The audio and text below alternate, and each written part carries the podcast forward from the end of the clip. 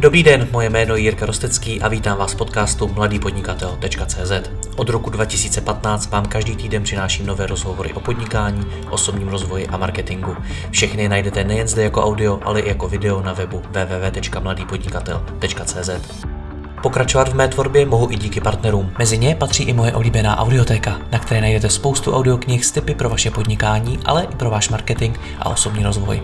Stačí kouknout na audioteka.cz nebo si stáhnout aplikaci do mobilu. Tato epizoda je záznamem jednoho z mých živých vysílání, která pořádám nejen na webu, ale i na sociálních sítích. Pokud si nechcete další vysílání nechat ujít a mít možnost pokládat hostům otázky, sledujte mě na Facebooku. Děkuji vám za váš čas a neváhejte mi napsat na jiry.cz případně na Facebooku. Užijte si poslech.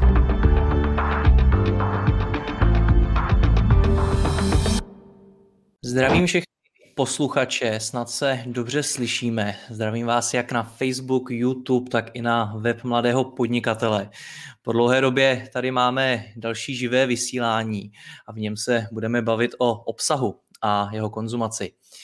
Já sám obsah na internet tvořím někdy od svých asi přibližně 13 let. Začalo to články, pak se přidali videa, podcasty, obsah na sociální sítě a podobná živá vysílání, jako je třeba toto za těch přibližně 15 let, co to dělám, tak už je to upřímně neuvěřitelné množství obsahu, který byl vždycky primárně vzdělávací. Já jsem se ale v průběhu toho všimnul i toho, že eh, většinou jeho eh, konzumenty a tedy nejspíš i vámi ten obsah jenom jaksi prolétne nebo občas se říká proteče pustíte si třeba nějaký podcast, poslechnete si ho, ale v paměti vám reálně moc neutkví. Podobně to třeba s knihami, přečteme si spoustu knih, ale nakonec si z toho z nich pamatujeme jenom strašně málo. Natož, abychom eh, na základě těch získaných informací třeba něco změnili, udělali nebo něčeho dosáhli.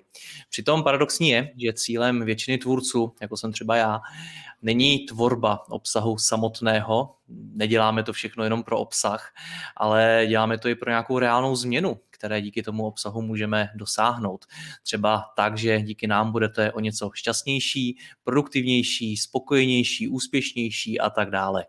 Jak to ale udělat? Jak si z obsahu na internetu, třeba i ze zmíněných knih a dalších zdrojů odnést víc? Jak se díky tomu skutečně něco naučit? A jak ten čas, který nad tím vším trávíme, a že toho obsahu je dneska se na nás valí opravdu hodně, tak jak ten čas využít co nejefektivněji. O tom bude toto povídání a to se zakladatelem nakladatelství Jan Melville Publishing, které vydalo spoustu populárních knih. Věřím, že řadu z nich jste určitě i četli i vy. Například Proč spíme, Hluboká práce, Restart a mnoho dalších. Naším hostem je tedy Tomáš Baránek. Tomáši, dobrý den. Dobrý večer. Já ještě zmíním, že na otázky se v průběhu tohoto vysílání můžete ptát i vy. Pište nám jakékoliv dotazy, zkušenosti, nápady, postřehy přímo do komentářů. Já to tady průběžně budu všechno obcházet, kontrolovat a budu vybírat. Prosím vás akorát ale o to, aby to byly otázky, které se budou týkat tématu, tedy sebevzdělávání a řekněme osobního rozvoje. Děkujeme moc. Jdeme na to. Tomáš, jak se cítíte? Cítím se výborně, děkuji za pozvání. Eh, rád bych řekl, mm, že stojím, eh, nesedím, kdyby se vám zdálo, že se divně houpu. Eh, jsem u stojacího stolu a moc se těším, co si popovídáme. To, že nesedíte a stojíte, je ještě ta lepší varianta, protože my jsme to před chvilkou spolu zkoušeli a vy tam máte dokonce chodící pás. Takže... Já jsem, já jsem to nechtěl ukazovat, jak to vypadá, když chodím. Eh, je to opravdu pro nezasvěceného překvapující typ kymácení, takže eh, zůstanu jenom ve stoje. To jsme rádi vlastně, protože to fakt vypadalo zvláštně. Nicméně, jaký je podle vás reálný dopad vašeho nakladatelství Jan Melville? Také podle vás s lidmi knihy, které vydáváte, jenom protékají? My bychom rádi, aby eh, ten dopad eh, byl, aby ten dopad byl co nejlepší pro naše čtenáře v tom smyslu, že by dokázali díky našim knihám dělat lepší rozhodnutí ve svých životech. To je uh, i takové naše vnitřní, proč to děláme, uh, aby uh, čtenář, eh, který dostane od nás eh, nějaké informace nebo, nebo nějakou knihu. Eh, kniha není vždycky jenom vlastně ten jediný možný nositel informace, ale který se od nás dostane k, nějakým, k nějakému obsahu, tak aby dokázal dělat moudřejší rozhodnutí ve svém životě a ten život samozřejmě, aby si nějak nastavil tak, jak mu vyhovuje. To je Jak asi se to naše... daří? Daří se to, nebo ty informace skutečně jenom protečou? Tak eh, asi bychom byli eh, trochu zoufalí, kdybychom si mysleli, že to, eh, že to nefunguje vůbec.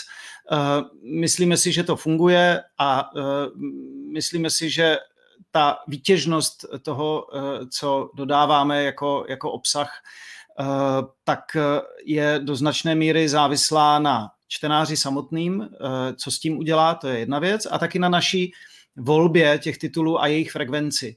Eh, myslím si, že kdybychom jich třeba vydávali pětkrát víc, eh, takže by to protíkalo mnohem rychleji, takže do jisté míry je výhoda, které se jako stále držíme, že děláme těch knížek relativně málo do roka a eh, myslíme si, že ti, kteří vědí, že jsou to dobré tituly a dobré informace, tak že si na ně právě ten čas můžou udělat, protože jich zase není tolik.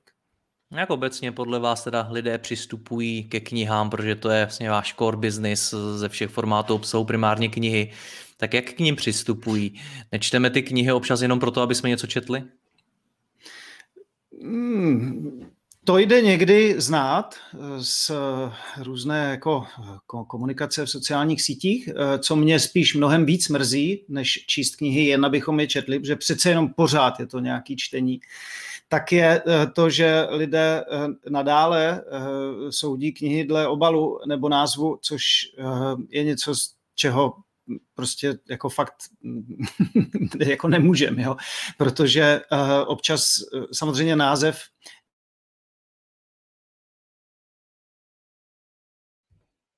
Tak, teď se nám Tomáš seknul, to nám to hezky začíná.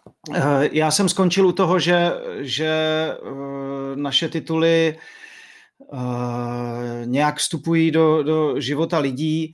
Uh, říkal jsem, že se mně nelíbí, když je posuzují podle, uh, podle názvu nebo podtitulu a dělají nějaký závěry, hm, řeknu příklad, kniha Konec stárnutí, tak samozřejmě, že je to do značné míry nadsázka, ale vy nemůžete udělat název, který obsahuje celý ten text knihy, ten hold je uvnitř. Čili to bych jako jenom drobně apeloval, než se začneme vůbec bavit o knihách a čtení a vzdělávání, tak abychom i my nesoudili knihy podle obsahu, eh, teda podle názvu, ale zaměřili se právě na to, co je v nich. Eh, než si uděláme nějaký eh, názor, tak abychom si je přečetli. A než ten názor sdělíme, tak abychom si je přečetli po druhé a opravdu dobře promysleli, jestli ten náš názor není úplná kravina. Takže to je něco, co jako souvisí s tím, jak knihy vstřebáváme, Eh, je vidět ta škála od té úplné povrchnosti, že soudím knihu podle názvu, až po eh, důmyslnou třeba recenzi, která nás vždycky nejvíc potěší, ať je třeba kritická,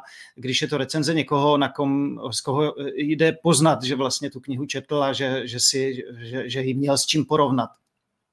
Vy sám tak nějak. kolikrát čtete knížku, než ji v Melvillu přeložíte a vydáte?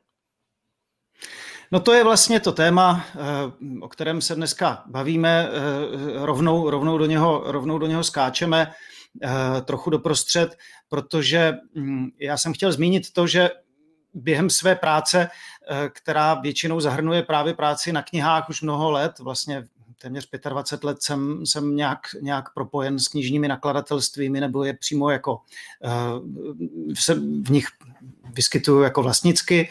A všechny tyhle aktivity mají jednu věc společnou, musím číst hodně knih eh, a sleduju kolegy, kteří ty knihy různě eh, v různé fázi čtou. A eh, tím si uvědomuju jednu věc, kterou si možná běžný čtenář uvědomuje jenom málo.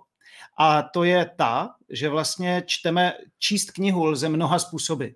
Eh, Mortimer Adler, který napsal eh, někdy na začátku eh, minulého století knihu How to Read a Book, myslím, že ještě nebyla přeložena do češtiny, je to taková jako klasika o tom, jak vlastně číst knihu a mimořádně nadčasová, tak v té knize zmiňuje různé druhy čtení, od takového jako běžného prolistování, aby si člověk udělal obrázek, do, do něhož patří samozřejmě i skenování jakoby v úvozovkách skenování obálky, zadní části, obsahu, názvu kapitol, obrázku, začtení se, to je takový ten sken.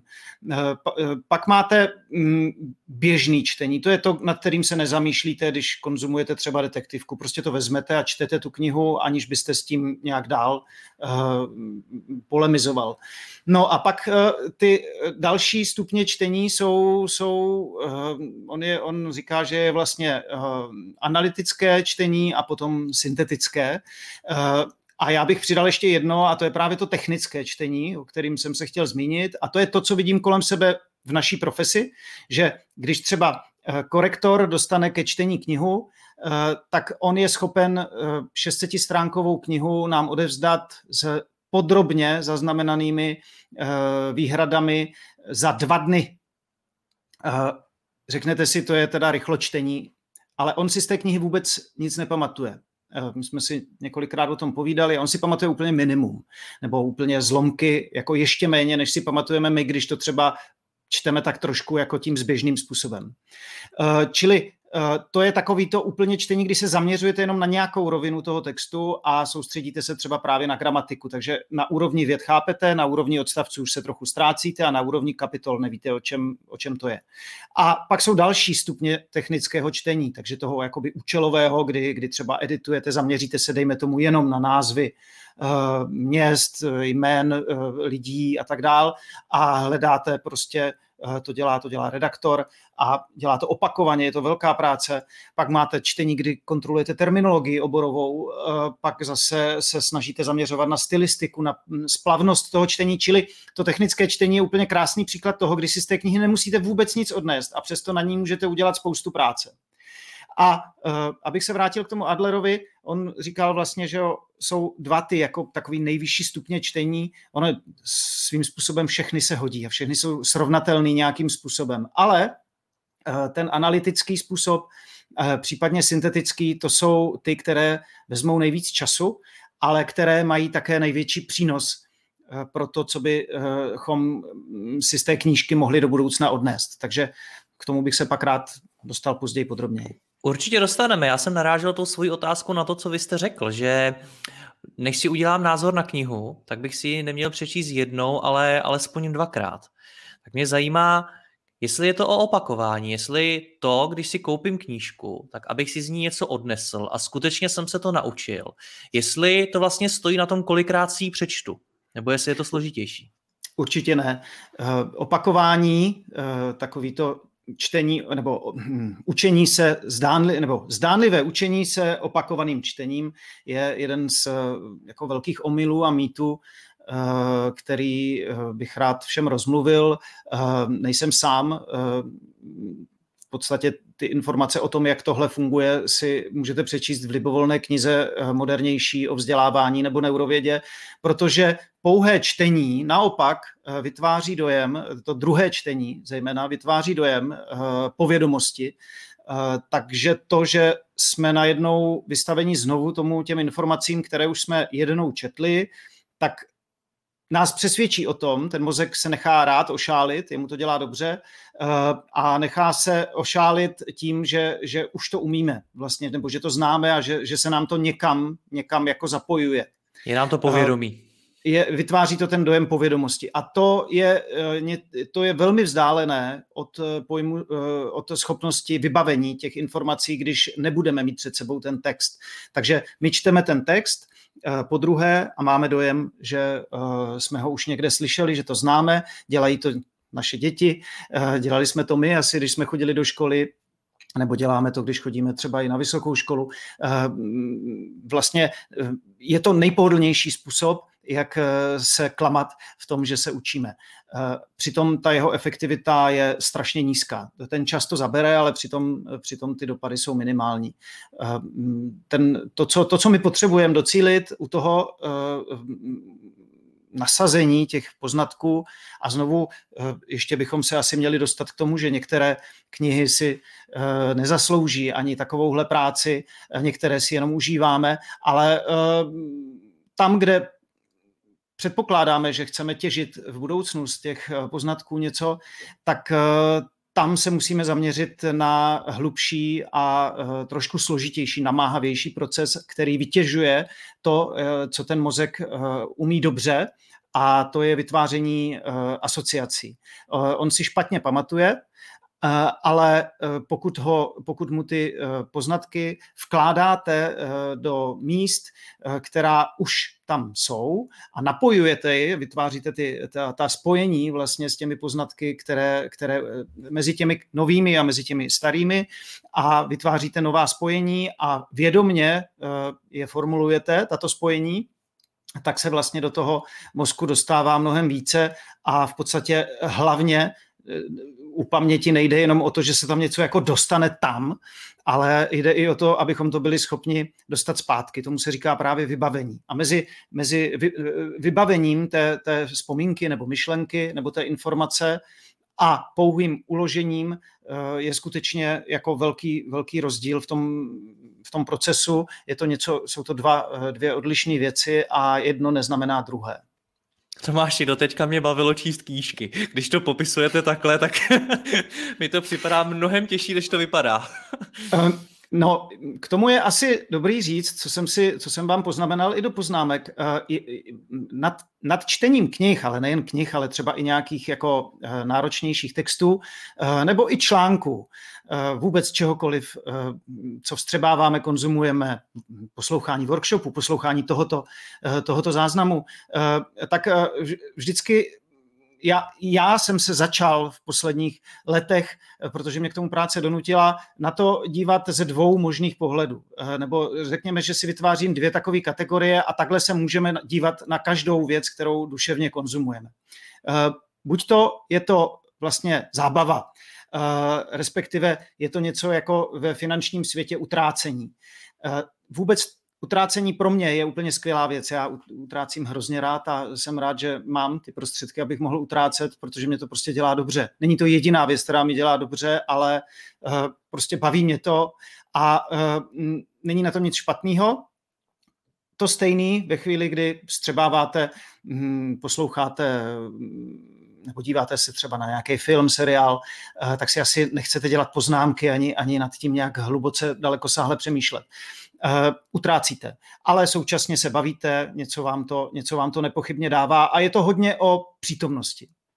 Uh, pak máme ovšem investice ve finančním světě a vůbec v, v, i v té širší, eh, širší rovině života eh, se dá spousta věcí označit jako investice a mezi ně nepochybně patří vzdělání jako takové, ale když teď se díváme na ty jednotlivé vstupy, které bychom mohli třídit na utrácení a na investování, eh, tak část z nich jsou skutečně, eh, eh, lze se na ně dívat jako na investici a ta se má vyznačovat tím, že má v nějakém předvídatelném časovém horizontu mít nějakou návratnost. Takže něco teď vložím, eh, dejme tomu, mě to opravdu jako stojí, že si někde urvu z toho utrácecího balíčku, ale dělám to proto, abych v budoucnu z toho něco zase měl, abych, abych to zhodnotil.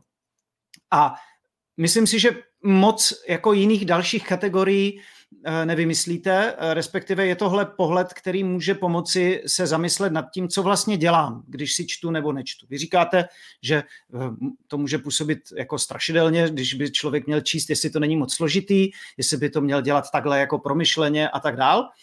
A já říkám, nemusí, ale je, je fajn si jako vědomě říct, já v tuhle chvíli utrácím, já nepotřebuju, já si to užívám, já jedu, mám, mám prostě čtecí flow a nemyslím si, že v budoucnu uh, to bude něco, co bych, z čeho bych mohl nějak významně těžit um, a prostě není to věc, kterou bych považoval za nějakou zásadní investici do svého budoucího uh, já.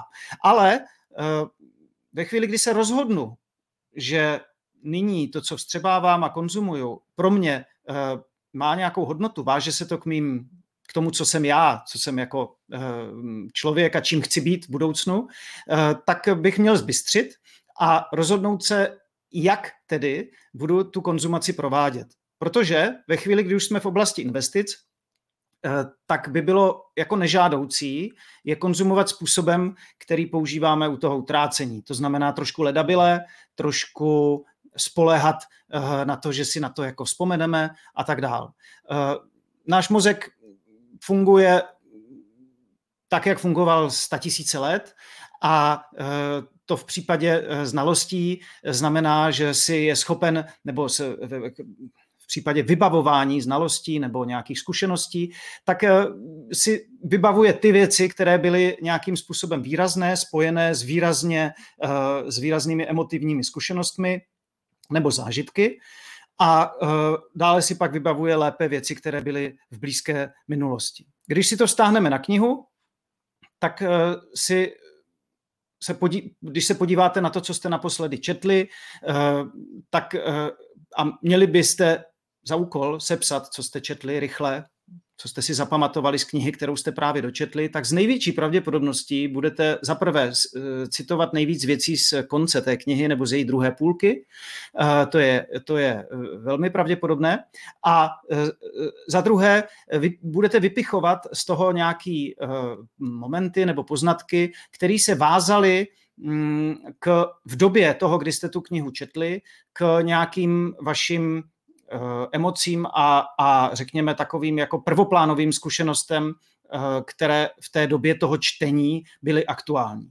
Problém je, že vaše budoucí já, které eh, jste taky vy, je potřeba si uvědomit, že to, co, jste, co budete za deset let, to, ta osoba, to, to jste vy, akorát budete trochu unavenější, budete eh, pravděpodobně mít víc zkušeností, ale současně eh, budete vědět, že, by, že to minulé já, které tady dneska sedí a poslouchá, eh, tak že třeba nedávalo dost pozor, že bylo v některých věcech zbytečně lenivé a investovalo do špatných věcí, respektive utrácelo příliš.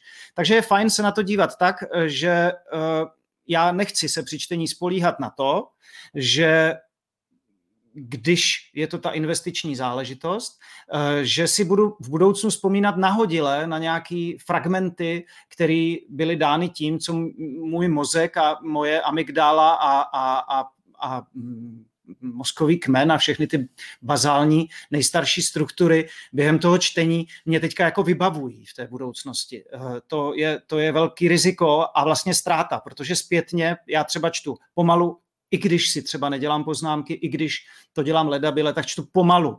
I to ledabilý je pro mě pomalý, protože přece jenom si dělám nějaké poznámky v hlavě, ale nefungují tak dobře, jak když si je, jak když si je dělám jako řádně. Eh, a ten efekt mám vyzkoušený už ze všech těch našich knih, eh, že je skutečně jako, jako žalostný. Eh, je to, je to něco, co si myslím, že tuhle zkušenost má spousta čtenářů mm, i posluchačů třeba audioknih, nebo podcastu, jako eh, vlastně si odnášíme emoci, odnášíme si nějaký zážitek, nějaký dva, dva, dva třeba momenty a já jsem dlouhý roky vždycky říkal, podívejte, máte knihu za tři stovky, eh, z ní si vezmete jednu věc, to je jako jedna dobrá rada do života. Kdo vám za tři stovky dá dobrou radu do života? Eh, to je jako zajímavá konstrukce. Je to v, v podstatě, jsem tím chtěl hlavně kontrovat lidem, kteří říkají, přece nemůžu žít podle knih. To, byl, to byla taková retorika těch, eh, těch, toho minulého desetiletí. Myslím si, že tu rozvojovou nebo mm, vzdělá, sebevzdělávací literaturu jsme tady i my nějak trochu posunuli k tom, v tom směru, že, že, že všichni už víme, že to není o tom, že si vezmete tu knihu a teď to jako okopírujete do jednoho bodu a budete to napodobovat. Uh, to nejde samozřejmě. Ale na druhé straně dospívám k, k nějakému, jako k závěru, který je někde uprostřed a to je to, že uh, ani ta druhá poloha, uh, kdy, kdy vlastně bych úplně Eh, spolíhal jenom na to, co si odnesu nahodile právě, tak eh, že by, že by to mělo stačit. Eh, myslím si, že to je málo a po té, co jsem se dozvěděl o různých metodách v oblasti personal knowledge managementu, což je jako úplně boomující obor v oblasti vzdělávání, čtení, psaní, ukládání informací, tak jsem pochopil, že vlastně jde to vylepšit. Nemusí být člověk úplně samozřejmě ve všem nejlepší za každou cenu a vystresovaný z toho, že to třeba nedělá dobře, ale jde to vylepšit. Spolíhat jenom na tu jednu informaci z knihy si myslím je škoda, eh, protože, a tím končím tuhle dlouhou větu, eh, vy když čtete nějakou věc, tak eh, já od té doby, co používám právě trochu složitější systém, o němž bychom tady rádi mluvili, tak zjišťuju, jak často jsem narážím často ve svých poznámkách na něco, co jsem si přečetl v našich knihách a naprosto si nemůžu vzpomenout, že jsem to četl. Naštěstí ten systém vlastně mám postavený tak, že mě to nějak asociativně tahle věc na mě vyskočí doslova. Ale to, že si najednou nemůžu vzpomenout, odkud, odkud je tady tento můj výpisek, který jsem si udělal vlastními slovy, uh, a teprve se jako proklikám k bibliografii a zjistím, že to, že to je vlastně nějaká myšlenka, kterou jsem vzal odtud nebo odtud a teď se mě hodí, uh, tak uh, svědčí o dvou věcech. Za prvé, že v té době toho, kdy jsem si ji pořizoval, jsem to udělal dobře, protože teď se mi hodí a zapomněl jsem na ní. No a za druhé, že zapomínám víc, než jsem si myslel. Takže uh, to je asi, to je asi takový jako nejdůležitější sdělení tady k tomuto. My to celý rozebereme a ukážeme si i ten systém, vrátíme se k těm poznámkám a podobně. Nicméně vy jste zmínil dvě kategorie. Vlastně jste řekl to investování a utrácení peněz. Mně napadá ještě třetí kategorie a to, že ty peníze nemusím jenom utrácet a investovat, ale můžu je i vydělávat. A to mě vlastně vede k otázce, kde je v tom všem praxe, protože my se bavíme o samé teorii, o knížkách, podcastech a podobně. A určitě i vy znáte spoustu lidí, kteří třeba mají ten názor, že číst knížky a podobně je ztráta času. Lepší je se učit praxí, lepší je vlastně ten život žít, než o něm číst. Tak jak, no. jak se díváte na mhm. tohle?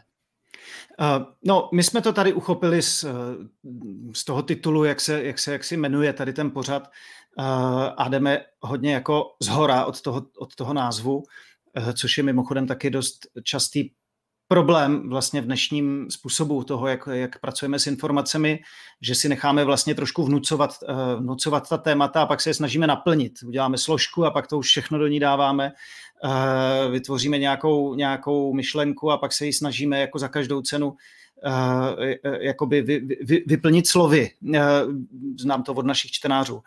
Tady, je, tady je vlastně ten, to základní rozlišení je vlastně v tom, že já se snažím. Hmm, teď mě úplně vypadlo, co jste se zeptal, protože jsem se sám zamotal. Teorie praxe. Teorie praxe, jo. To, ono je to tak obecný, že se, že se v tom zamotávám. Každopádně uh, jde o to, že pokud se dívám na čtení jako na prostředek k tomu, abych žil lepší život nebo se dozvěděl něco nového, tak eh, je to jenom jedna část toho, eh, o, o, o co mi jde v tom osobním jako rozvíjení. Vlastně cílem, jako, eh, cílem i toho, že třeba vydáváme knížky, nebo že já se zajímám o knížky a myslím si, že většina lidí, není to přečtení té informace, ale vlastně její zasazení do života a přemýšlení o ní. To bez toho přemýšlení to vlastně nejde. A řada lidí si myslí, že přemýšlení eh, se odehrává vlastně čistě jenom v hlavě. Trik je v tom, že to není pravda, zvlášť u komplexních věcí je potřeba přemýšlet jako na hlas, anebo na papíře, nebo prostě psát. A eh, tím se trochu dostávám zpátky k té praxi. Pokud eh, mm, já žiju život nějakého, dejme tomu, mm, nositele know-how v nějaké oblasti, nějakého freelancera, který se specializuje třeba na vzácné kovy nebo uh, umí s nějakým softwarem, tak já můžu samozřejmě to know-how, který znám z toho oboru, sbírat v té své hlavě. Můžu to, můžu to tam pořád tak nějak jakoby do těch neuronů uh, ty asociace propojovat. Takhle to asi dělá většina lidí a je to, je to v pořádku. Uh, čtu si něco k tomu svýmu oboru a zase si to přečtu a nějak si to ukládám do té hlavy. Ale jak už jsme si řekli, ta hlava je velice riskantní místo pro ukládání informací, zvláště když eh, víte, že je v budoucnu budete potřebovat a že v dnešní době budete potřebovat v mnoha různých variantách. Vy, vy, vy vlastně uh, není to už tak, že budete mít jenom klienta, ke kterému přijdete a řeknete mu to. To vám fungovalo doteď, to, to tak nějak šlo, ale vy budete potřebovat natočit nějaký video, napsat nějaký článek, dát nějaký rozhovor. Dneska už vlastně, pokud děláte v nějakém oboru a e, nikdo se o vás nezajímá a, e, a vy sami se netlačíte do nějakých e, médií nebo, nebo sociálních médií e, a neumíte o sobě něco říct nebo napsat, tak, e, nebo o tom svém know-how teda, tak vlastně e, tak trochu mm, jste pozadu. Prostě to bez toho nejde.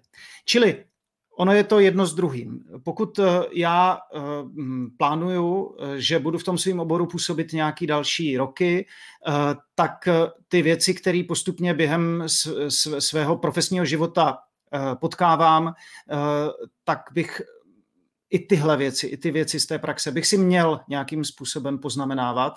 A to opět chytře. Nedělat to, nedělat to Eh, jenom tak, že si vezmu screenshot obrazovky a, a nebo, nebo vyfotím tu věc. Já si musím dělat poznámky, které trochu myslí na to moje budoucí já, který se bude za deset let chtít třeba vymanit eh, z té, z, té, z té profesní zatíženosti tím, že to třeba deleguje někomu, předá to, naučí to dalších deset lidí a založí firmu, která to bude realizovat. A v tu chvíli eh, by se mě hodily všechny ty moje již dříve napsané, sepsané a formulované fragmenty. Tomu eh, rozumím. Já i, i, i chápu přínos eh, napsání knihy, třeba freelancer nebo nějakým odborníkem, ale ta moje otázka spíš mířila k tomu, co si myslíte o lidech, kteří nečtou knihy? No, nemám, nemám proti ním nic, co bych jim vytkl, tak prostě se hrozně ochuzují ale uh, věřím tomu, že dokážou žít i tak šťastný život. Jako není, není to nic uh, dramatického, protože ještě je tu otázka, co přesně je kniha. Ono je spousta lidí, kteří čtou knihy, ale já třeba bych um, klidně i vedl separátní dlouhou diskuzi o tom, co kniha opravdu je a není. A není to daný tím, že na to napsaný kniha, nebo že to má pa- papír a vazbu a, a stránky a písmena.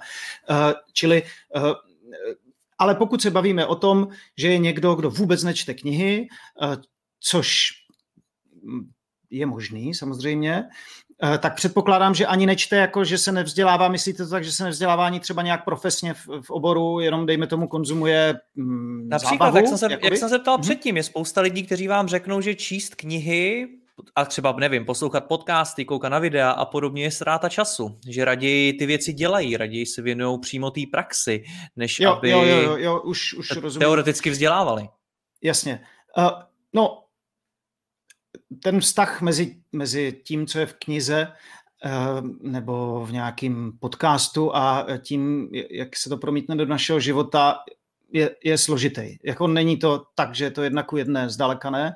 Eh, čili chápu tento pohled. Eh, spousta, musíme si taky říct, že právě ta, ta bariéra pro to vydat nějaké médium a do něho teď zahrnuju knihu, podcast, workshop, e-book, cokoliv, eh, článek, blog post, sociální post, eh, tak eh, ta bariéra je, je velmi rozlehlá nebo se liší podle toho média a čím ta bariéra je nižší, tím je tam jako samozřejmě více těch dodavatelů těch, toho obsahu a tím pádem ta kvalita je i v průměru asi nižší. Z toho vyplývá, že pokud někdo třeba narazil na nekvalitní podcast nebo na nějaký prostě něco, co, co nemělo tu, tu kvalitu a přínos, tak ho to mohlo samozřejmě odradit.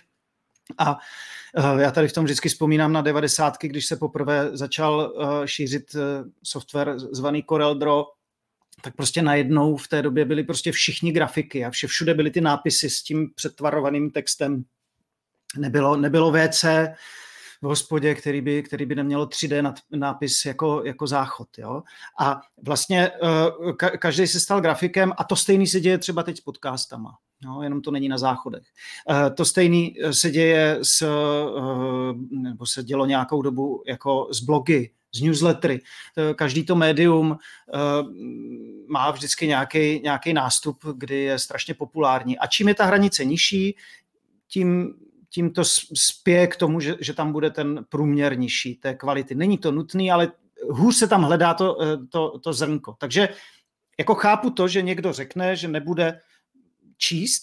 Na druhou stranu měl by si teda uvědomit, že právě knihy tu bariéru mají poměrně vysokou. Eh, vydat knihu je složitý, to, to je na jiný téma, je to velmi jako komplexní věc, ale to vydání samo je už jenom jako závěr.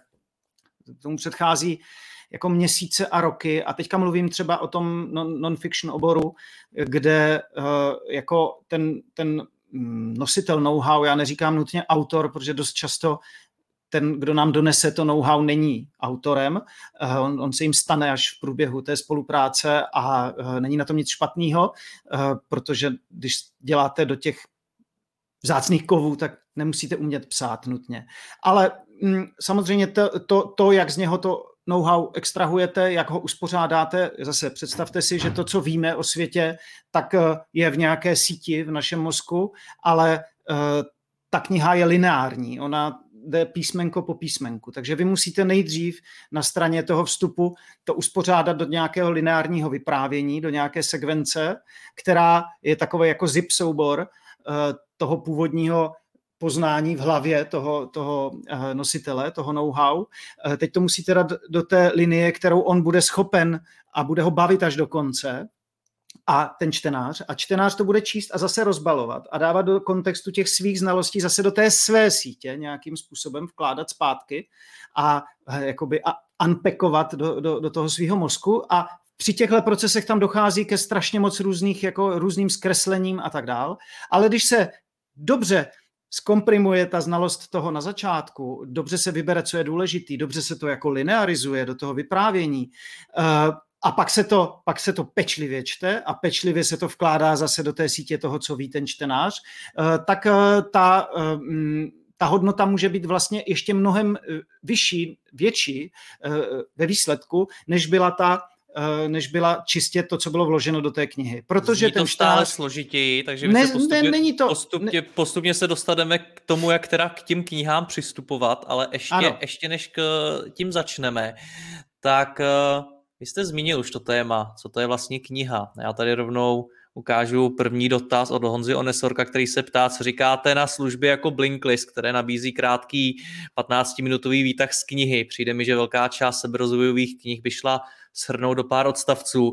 No celkově vzniklo poměrně hodně takových aplikací a portálů a služeb, kde vlastně knížka, která má 500 stránek, je shrnutá do pár odstavců.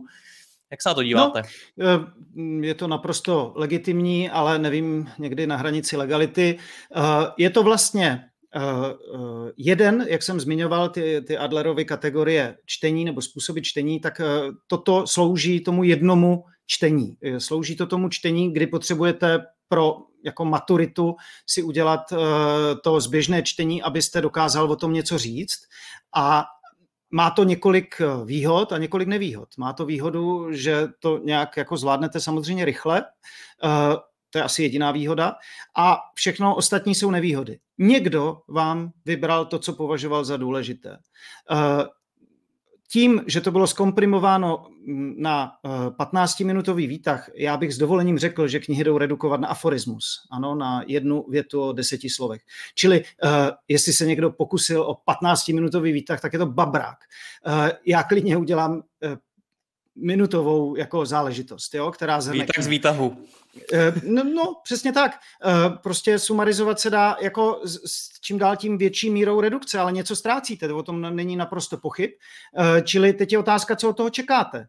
Pokud je ta kniha tak, bych řekl, hmm, plitká, eh, že má, dejme tomu, jednu střední myšlenku eh, a mm, ta myšlenka je třeba zajímavá, ale tam jako kolem té myšlenky se to celý vaří. Já bych si dovolil troufnout citovat jednu knihu od nás, neřekl bych, že je plitká, ale eh, řekněme, že jako hodně mm, tam vlastně autor vaří z jedné vody a to je knížka Simona Sinka začněte s proč, kterou mám moc rád. Ta myšlenka je úplně skvělá, kterou tam prezentuje a je to krásný příklad toho, jak eh, vlastně můžete didakticky eh, podat nějakou věc, kterou chcete, aby, aby, aby změnila vlastně myšlení toho, toho čtenáře. Protože cílem knihy není komunikovat vaši, vaše poznání nebo sdělit svoje názory jako autora. To opravdu není.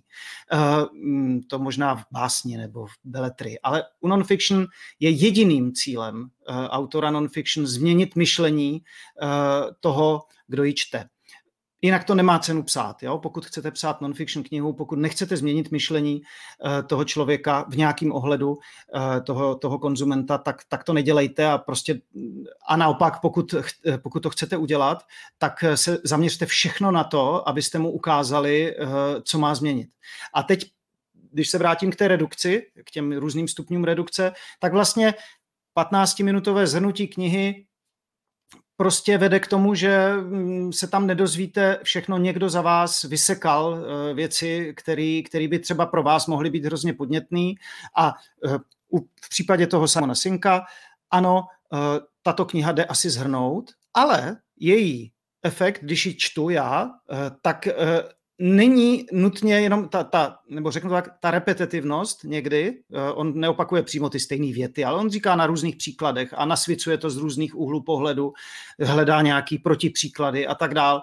Takže eh, může vám to připadat, že, že už to jako chápete, že, jste, že, že už jste, tak to znamená, že jste dosáhli toho stavu povědomí, který vám stačí. Ale eh, pokud on chce změnit vaše myšlení, abyste si na to vzpomněli za týden, za měsíc, za dva měsíce, tak se pokouší to udělat tak, že to prostě opakuje. Normální metoda opakování matka moudrosti a tím, jak dává různé příklady, dává různé jako úhly pohledu, tak eh, doufá, že ty vaše neurony v tu chvíli sepnou aspoň v jednom z těch příkladů, kdy to nějak interpretuje, tak sepnou a propojí tu myšlenku s tím, co vy děláte. Takže eh, já taky nemám rád knihu, která neobsahuje žádnou jako užitečnou informaci a jenom planta a pořád opakuje a vaří. Proto se snažíme takové knihy v podstatě nevydávat.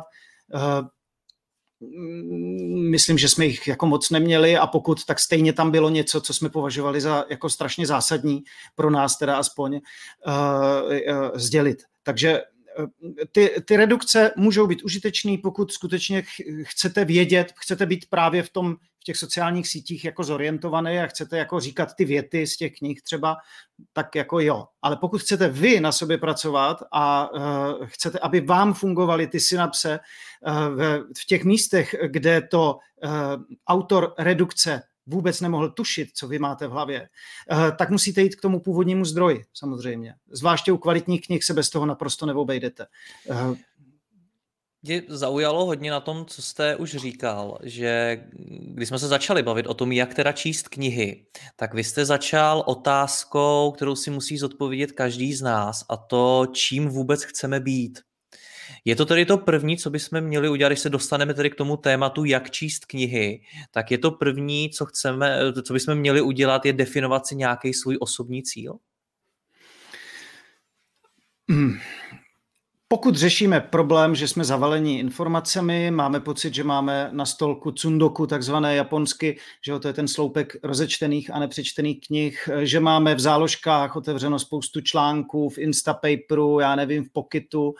Eh, pokud tímhle trpíme a eh, máme pocit, že nás to zavaluje a, a chybí nám způsob, jak se s tím vypořádat, tak je určitě na místě si položit otázku, co chci vlastně, co chci v životě dosáhnout. Eh, co chci tím čtením samozřejmě dosáhnout, tak tam to směřuje, ale eh, jako to se točí kolem toho mýho jakoby směru životního. Já, já jsem nikdy neměl úplně takový jako plán, když, když jsem před asi 20 lety poslouchal jeden projev majitele Softbanku, toho, toho Japonce, tak on řekl, to byl syn, jo, už majitel Softbank je obrovská firma, tehdy koupila vlastně veletrh Condex, tak on řekl, že prostě v deseti letech mu otec řekl, jako co se stane za pět, deset, dvacet let a že teď dneska kupu, koupí tuhle firmu. Jo? Prostě tak, takhle, takhle to nemyslím a takhle to nemám, že, že, by, že bych si plánoval. Ale, ale máte věci, které víte, že se jim v životě jakoby v budoucnu chcete vědovat, nebo s věkem k ním dospíváte. Nech si stresovat nikoho, kdo to ještě neví, protože je mlád uh, a protože se hledá, ale uh, s tím, jak člověk stárne, tak mu, uh, a třeba s rodinou a prací, tak mu ubude jakoby te, toho volného času, který by mohl jenom tak vyhodit do vzduchu a začne se právě zamýšlet nad tím, jak to jakoby streamlinovat, jak to zefektivnit, aby nestrácel čas čtením, konzumací něčeho, Eh, aby, aby v tom jenom tak jako ne, ne, se neplácal.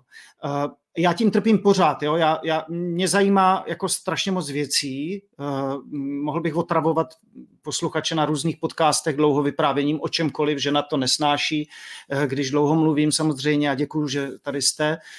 Každopádně já jsem si musel v nějakém okamžiku říct, že některé věci, některá témata jsou pro mě důležitější než jiná Eh, že jsou to témata, která se týkají právě toho mého budoucího já. Točí se to kolem nějaké mé úplně jakoby vnitřní identity, takže to můžu říct, prostě já bych chtěl psát, chtěl bych napsat třeba nějakou knihu, ale vlastně vůbec nevím na jaký téma. Ale já se k tomu dostanu, že já ji teď už píšu, ale ještě nevím, o čem bude. Eh, stejně tak, eh, takhle, já píšu několik knih.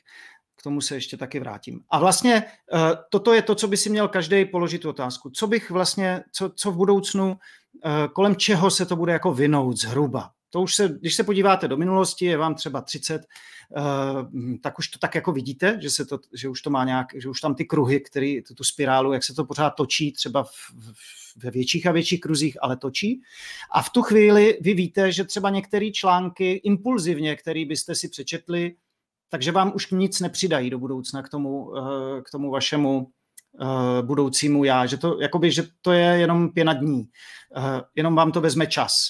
A je to to utrácení, ale třeba mm, jako já třeba i to utrácení se snažím dělat u věcí, které se nějak vztahují k té mé budoucnosti. Ale řeknu si vědomě, tady si žádný poznámky dělat nebudu, fakt si jenom čtu tenhle článek prostě o tady genetice jenom tak. Protože třeba je opravdu úplně okrajově, jenom je třeba dobře napsaný. A uh, toto si myslím, že je důležité si umět odpovědět, protože pokud nevím, k, k, kým budu, kým chci zhruba být, kterým směrem chci směřovat, chci psát, nebo chci podnikat, nebo uh, chci učit, uh, a teď trochu ještě blíž v čem, tak, uh, tak opravdu nemám ten vstupní, úplně základní filtr toho, co bych uh, prostě těch informací je najednou mnohonásobně víc. Takže pro mě funguje tady tento první postup jít přes, to, přes tu jakoby takovou nějakou budoucí vizi. Ale pak je samozřejmě celá řada jako stupňů, který, kterýma musíte projít uh, a samozřejmě se pořád jako hrnou věci, které jdou na ty impulzy. Dneska, dneska ty, ty, ty sítě jsou tak postavený, takže uh, vy vlastně často máte pocit, že jo, FOMO, že vám něco jako unikne, když nebudete znát. A tady bych právě jako majitel nakladatelství, přesto bych naléhal, prostě je zbytečný číst všechno, Eh, co někdo vydá, eh, jenom proto, že to četli kolegové, nebo že se o Já tom přesně k tohle tomu jo? jsem chtěl taky zamířit, protože mm-hmm. mně přijde zajímavý se o tom bavit zrovna s vámi, jelikož mnohokrát jsem viděl, nebo měl jsem takový dojem, že když Jan Melville, vaše nakladatelství, vydá knížku, tak si ji spousta lidí koupí jenom proto, že ví, že to vydal Jan Melville, protože to vlastně zní zajímavě a protože třeba po těch letech už pro ně Jan Melville znamená něco a oni ty knížce automaticky věří a podobně. A mě zajímá, jestli teda tohle je ten správný postup, protože třeba i mě kolikrát někdo řekl, až skoro jako zvláštně, ty jsi nečetl tuhle tu knížku od Melvilla a já mu řeknu, hele, ty on nečetl, protože jsem neměl důvod, nebo prostě něco takového. Jo, ne, tak to samozřejmě je úplně v pořádku, eh, jako nečíst něco, co, co prostě nechci číst, že to je to jako první předpoklad. ale, ale eh, vnímáte to u, u vašich vnímám, vlastně řeknu vnímám fanoušků, to, jo? Jasně, hmm. ale my, my vlastně tu, tu, ten ediční plán stavíme tak, aby uh, věci, ta témata, která přinášíme, uh, byla současná, nebo spíš jako právě pracovala s tím budoucím já, nás všech, uh, aby byla něčím objevná, byla kvalitní a tak dále. To znamená, ten, to úzký hrdlo, my máme třeba 100, 150 titulů, který ročně jako vyhodnocujeme a vydáme, vydáme 10. A možná ještě je další backlog velkých, který ani jako jenom přečtem titul. Jo? Tady soudím podle obalu, ale ještě samozřejmě dívám se vždycky třeba na to, jak, jak je ta kniha úspěšná. A když není úspěšná, ještě je to úplně z jiného oboru, tak, tak prostě do toho ani nenahlídnu.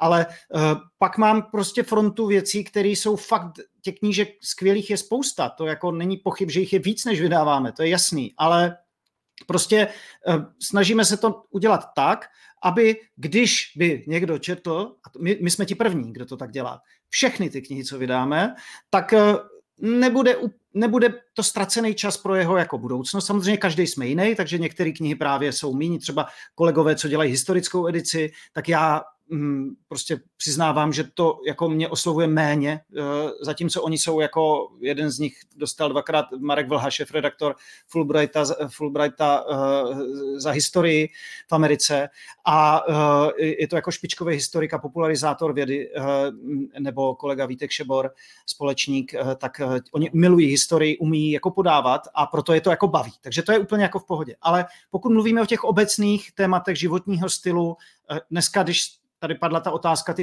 jako, tam bylo to slovo sebevzdělávací nebo seberozvojový. Já vlastně pořád jako skáču mezi těmi pojmy, co říct. Rozhodně jedno bych chtěl říct, neříkáme tomu motivační kniha, protože si myslíme, že dobrá kniha je každá motivační, protože vás musí motivovat, že to dočtete do konce. Ale jinak vlastně je to, je to jakýkoliv, jakýkoliv vzdělání, který je nad rámec té průměru toho, co se můžete dozvědět jenom tak, že jdete po ulici nebo čtete noviny, eh, nebo čtete, se díváte na billboardy nebo na sociální sítě, tak eh, ta kniha je prostě superiorní, eh, jako, jako jak už jsem říkal, ta, to, abyste se dostal s tou knihou na trh, tak musíte projít opravdu většinou velkým filtrem a my se snažíme tím filtrem být. Takže, abych odpověděl na tu otázku, je v pohodě, že někdo nečte samozřejmě všechny naše knihy, pokud ho nebaví to téma, to je jasný, to, o tom vůbec není pochyb. Eh, současně si myslím, a jako jsem rád, že lidi dokážou říct jiným, hele, já jsem si tady přečetl, mě to předtím nezajímalo, ale vydal to Melville, takže jsem si to přečetl a je to fakt jako zajímavý, protože jako jak jinak uh, uh, ověřit, že funguje, že to téma je důležitý pro lidi. My chceme při, přinášet důležitý témata, který, Rozumím. Uh, Jde spíš který o to, mění vlastně to myšlení těch lidí. Takže, motivaci těch lidí vlastně číst danou knihu. Když se tedy vrátíme k tomu postupu, tak ať už se budu sebe vzdělávat jakýmkoliv způsobem, tak to první, co musím teda udělat, je si uvědomit nějakou tu svoji vizi, to, čím chci být, čeho vlastně chci nějakým způsobem dosáhnout a podobně. Co následuje potom? No, říkali jsme si, že, že eh, jako ono to nemá podobu plánu, jako budu tím a to. Naopak, ono vlastně tam, tam jde o to, že eh, typicky Melvily knihy můžou eh, vám pomoct rozšířit obzory takovým způsobem, že teprve najdete téma, který, který vás přitáhne a začnete se o něj víc zajímat a třeba vás to někam nasměřuje. To doufáme, že tak třeba funguje pro, pro mm, jako mladší, mladší generaci. Já sám třeba díky eh, vyhledávání eh, zajímavých eh, témat jsem v kombinaci se svým jako se svou neurozou, hypochondrismem a lifehackerstvím Eh, což všechno dohromady jedno je, tak eh, jsem vlastně dospěl k tématům, jako, jako je genetika a tak dál a vlastně tí, tím pádem jako ve chvíli, kdy jsme věděli, že můžeme mít titul Davida Sinclaira Konec stárnutí, tak prostě o tom ne, ne, ne, nebyla žádná řeč, to bylo jasný, eh, protože najednou vidíte, že to je strašně důležitý téma, důle, kvalitně zpracovaný. Takže, mm, takže tak. Rozumím. Zajímá mě, jak, jak teda dál číst knihy. První chápu, že si ta nějakým způsobem musím uvědomit to, proč tu knihu vůbec čtu, i vlastně hledání jo. něčeho nového, nějakého nového směru a podobně může být samo o sobě vlastně tím důvodem. Jo. Nicméně, co, co následuje potom, jak dál přistupovat k knize? Uh, Možná bych se nebavil úplně jenom o knihách, bavil by se o uh, konzumaci Obecně. uh, informací uh, jako takových. Ta kniha, jak říkám, si myslím, že je superiorní, uh, ale uh, samozřejmě m- můžete číst odborný článek nebo můžete číst velmi dobře zpracovaný, uh, zpracovanou esej na nějaký téma a může to pro vás být jako oči otevírající mm, moment během toho čtení. Uh, čili to, co by mělo následovat asi u čtení jakýhokoliv nebo vstřebávání jakýhokoliv takového materiálu, který bavíme se o té kategorii uh, investování. To znamená, stojí mě za to tomu věnovat víc času, než si to jenom užít. Jo? To je jakoby teďka, jinak je to jasný, jenom si to užiju. Ale uh, jak na to? Pokud jsem teda předfiltroval, že mě to stálo za to, že, že ta věc je nějak vstažená k tématu, který, který by mě mohlo v budoucnu, který by mě mohlo obohatit a v budoucnu mě, můj život nějak naplnit, eh, tak je dobrý si říct, jestli o tom tématu třeba budu psát, eh, jestli sám o něm budu chtít něco sdílet. Protože mm, je to tak, že knihy, který, eh, nebo v podstatě dnešní svět funguje na bázi sdílení.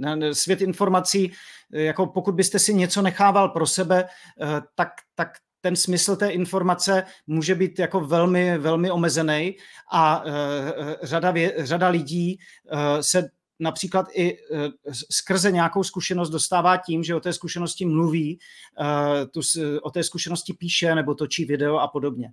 A tady bych teda, musím říct, že řadu těch, řadu těch nějakých tezí čerpám i jako z literatury, v tuto chvíli zejména právě z knížky, kterou chystáme, to je knížka How to Take Smart Notes Sönke Arence, ke které se možná dostaneme. A já bych rád tady se odkázal na něj, kdy on právě vysvětluje, že je dobrý se brzo, brzo před tím, než začnete něco číst, rozhodnout, že o tom budete psát, protože on vám, ono vám to dá do jisté míry filtr. Eh, Pardon, Tomáši, to řek... že o tom budu psát, zní skoro jako mm-hmm. kdybych chtěl taky napsat knihu. To znamená, že se bavíme o tom, že si prostě napsat... ne, sám ne, pro ne. sebe o tom budu psát. Tak takhle, já se zeptám jako do, do, do pléna, který může odpovídat i, i četem. Uh, Přečetli jste někdy nějakou vlivnou knihu, která na vás udělala dojem a nikdy jste o ní s nikým nemluvili? No, myslím si, že odpověď je ne, to nejde pokud čtete dobrou knihu, kterou jste si jako dali do affinity z vaší budoucností, která kterou považujete sami za důležitou pro sebe, tak je velmi obtížné si ji přečíst a nikdy, s ní o ní, o, z, nikdy o ní s nikým nemluvit. Uh, já si to neumím představit vůbec, protože všechny naše knihy samozřejmě obkecávám hrozně dlouho, až mám na to zaracha doma, ale uh, vím, že prostě ne každý to tak může mít. Přesto to, že o té knize budete schopen s někým mluvit, a teď nemyslím knize, ale vlastně jako bavme se o tom, o tom jádru, co v té knize je, to znamená o těch myšlenkách, že o ní budete myslet, o tom, co jste se dozvěděli, tak uh, je jako jasný. Ale to, že o tom budete pak mluvit a sdílet to s někým, ať už na sociální síti, s partnerem, nebo, nebo na nějaké přednášce, nebo workshopu, nebo o tom budete chtít napsat na blogu a dát dohromady ze svou zkušeností, uh, jako to není nepravděpodobný scénář. To bych řekl, že je převažující scénář. Takže je dobrý už na začátku vědět, jestli touhle cestou jako jdu, jestli plánuju eh, o tom sdílet spíš víc nebo míň. Eh, pokud neplánuju vůbec nikdy o tom sdílet, protože si čtu prostě o nějakým raritním třeba onemocnění, který mám já, ale i, i to by mě zajímalo, chtěl bych to probrat s doktorem, eh, tak tak si můžu říct, že v tomhle případě prostě uh, jako nebudu investovat nějaký významný čas do toho, abych si, abych si k tomu mm, třeba vytvářel nějaký poznámkový aparát. Ale ve chvíli, kdy jenom trochu zvažuju, že bych to, že, že mm, to má pro mě hodnotu, tak si myslím, že je eh, naprosto nezbytný si to rovnou říct. Prostě, hele... To znamená, že to musím vidět dopředu. To není o tom, že třeba velmi často se mnou takhle silně zarezonovala kniha, o který jsem to třeba vůbec nečekal. Vůbec jsem jo, nečekal, jo. Že, že pro mě bude tak důležitá. No, já si myslím, že je to hlavně takový jako velmi dynamický proces. Ne, to, to není nic ortodoxního. Prostě čtu knihu, o které jsem si myslel, že patří do kategorie rychle projdu a udělám si obrázek a, a, a, a pustím ji dál uh, a budu dělat machra, že jsem ji četl, ale pak tomu propadnu v půlce a vrátím se k tomu, že jo. Po tom prvním projetí té knihy a udělání si obrázku se vrátím a začnu si třeba k tomu, udělám si k tomu pár poznámek, eh, který si nějak dobře uložím, protože vím, že tohle se mi bude hodit. To se vztahuje k tématu, který oborově se týká toho, co třeba dělám a o čem bych mohl psát. Eh, Rozumím, takže ten, ten no, už ideálně, v ideálním případě už na začátku bych si to, to rozhodnutí tedy měl udělat, jestli o tom chci nějakým způsobem psát nebo to sdílet. Sdílet, sdílet je asi přesnější. Eh, co to znamená si... v praxi, ale? Co to znamená v praxi? Když jste vy Jasně. sám se jako první použil to psát, tak to znamená, mm-hmm. dostáváme se tady k tématu poznámek? Jo, asi se, asi se dostáváme slavnostně k tématu poznámek. Eh, eh, dobře, já to, já to vezmu trochu z druhé strany. Eh, vlastně v minulém století, v 70. letech, 60. žil a působil v Německu jeden významný, jeden významný sociolog, syn pivovarníka Niklas Luhmann, který se později stal opravdu jedním z nejvýznamnějších a nejuznávanějších sociologů vůbec. A eh, on byl dlouho považován za takového jako jakéhosi tichého genia, který napsal stovky článků, desítky knížek, všechny byly nějak objevný, všechny přinášely nějaký vhled. Přitom on byl jako outsider, sám jako ne, ne, nepůsobil zpočátku vlastně ani neměl, neměl to, to vzdělání úplně řádně jako nakročený a přesto jako úplně šokoval jeho, jeho mnohem starší vrstevníky z oboru svými vhledy. A už během života se jako někteří lidé zajímali o to, jak to dělá, ale ne moc a teprve až Eh, po smrti se vlastně otevřel jeho archiv na univerzitě a mm, vlastně bylo objeveno eh, to, jakým, jakou metodu používal pro své přemýšlení. A eh, je to fascinující, protože to zní tajemně, ale je to o to, o to lepší, že to není nic tajemného a že to vlastně může použít do nějaké míry, do jaké bude ochoten a trpěliv každý. A eh, ta metoda se jmenuje Zettelkasten. Uh, ona se tak nemenuje, on si to tak nenazval, ale vlastně se to jmenuje, protože Zettelkasten jsou jako šuplíky nebo kartotéka, anglicky slipbox. A uh, vlastně je to, je to kombinace nějaké rutiny, uh, řekněme návyku, a jednoduchých pravidel, zahrnujících i složité soustředění a přemýšlení. Ale v zásadě můžete si to představit tak, že byl schopen z věcí, který četl, eh, vytvářet graf, byť používal kartotéku, vytvářel graf nebo síť poznatků, které byly navzájem propojené eh, systémem, který dneska bychom nazvali HTML eh, nebo prostě normálně jako odkazy, že jo, hypertextový, tak on si vytvořil takovou vlastní Wikipedii. Nicméně to srovnání velmi pokulhává, protože uh, když, si, když se podíváme dneska na Wikipedii, tak jsou to jakoby pasivní hesla, uh, nebo nejsou úplně pasivní, samozřejmě dají se různě diskutovat a editovat, ale uh, odkazuje heslo na heslo. On měl jako ten atom toho, co měl vložený v té kartotéce, byla vždycky myšlenka. Opravdu jednoduchá, prostě četl, četl, dělal si ty výpisky, pak měl nějaký nápad, který spojil z více zdrojů a a ten nápad vlastně si dobře promyslel, podíval se, jestli to s něčím nesouvisí a pokud ano, tak to propojil nějakým systémem prostě značek. Teď to sam tohle připadá, toto vypadá samozřejmě šíleně, ale vemte si, že dneska už máme nástroje, jak to dělat úplně bez jako kartiček a bez složitosti, jenom musíte vědět, jak to udělat. No, celý trik vlastně pak byl toho, toho že on byl schopen on, když si vytvářel ty, uh, tu, tu, tu jistou, jistou úroveň těch poznámek, tu, tu nejpreciznější, tak byl schopen pak jenom třeba, když zjistil, že se mu nakumulovalo kolem nějakého tématu hodně uh, těch jeho jakoby myšlenek, tak on jenom vybral a v podstatě z nich téměř jak z lega sestavil třeba článek nebo, nebo nějakou, nějakou práci. Takhle jste to předtím myslel, že píšete několik knih? Tak, ono to vlastně funguje tak, že vy eh, místo, abyste si ty věci eh, řekli, že teď si přečtu o nějakým tématu a teď tam jako budete házet všechno k tomu tématu, tak vyčtete cokoliv, eh, co, co jste si řekl, že se vás může v budoucnu týkat. A jak to čtete, tak si děláte vlastně jakoby chytrý výpisky, k tomu se dostanu, já jsem to zatím nechtěl jako specifikovat. A ty výpisky děláte na úrovni jako úplně ne, že jako k celé knize, ale vždycky k nějak, jako úplně třeba k odstavci nebo, nebo ke kapitole.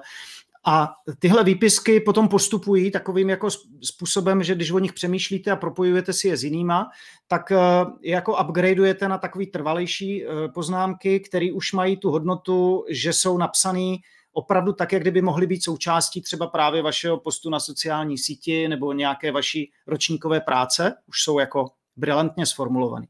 Čili vydete od spodu, vydete, vydete od těch jednotlivých Eh, drobností, které během toho života takhle na vás padají. Ne že, ne, že vy máte nějaký velký téma a do něho se teď snažíte jako doběhnout a všechno tam pozbírat a zrešeršovat. Kde pak?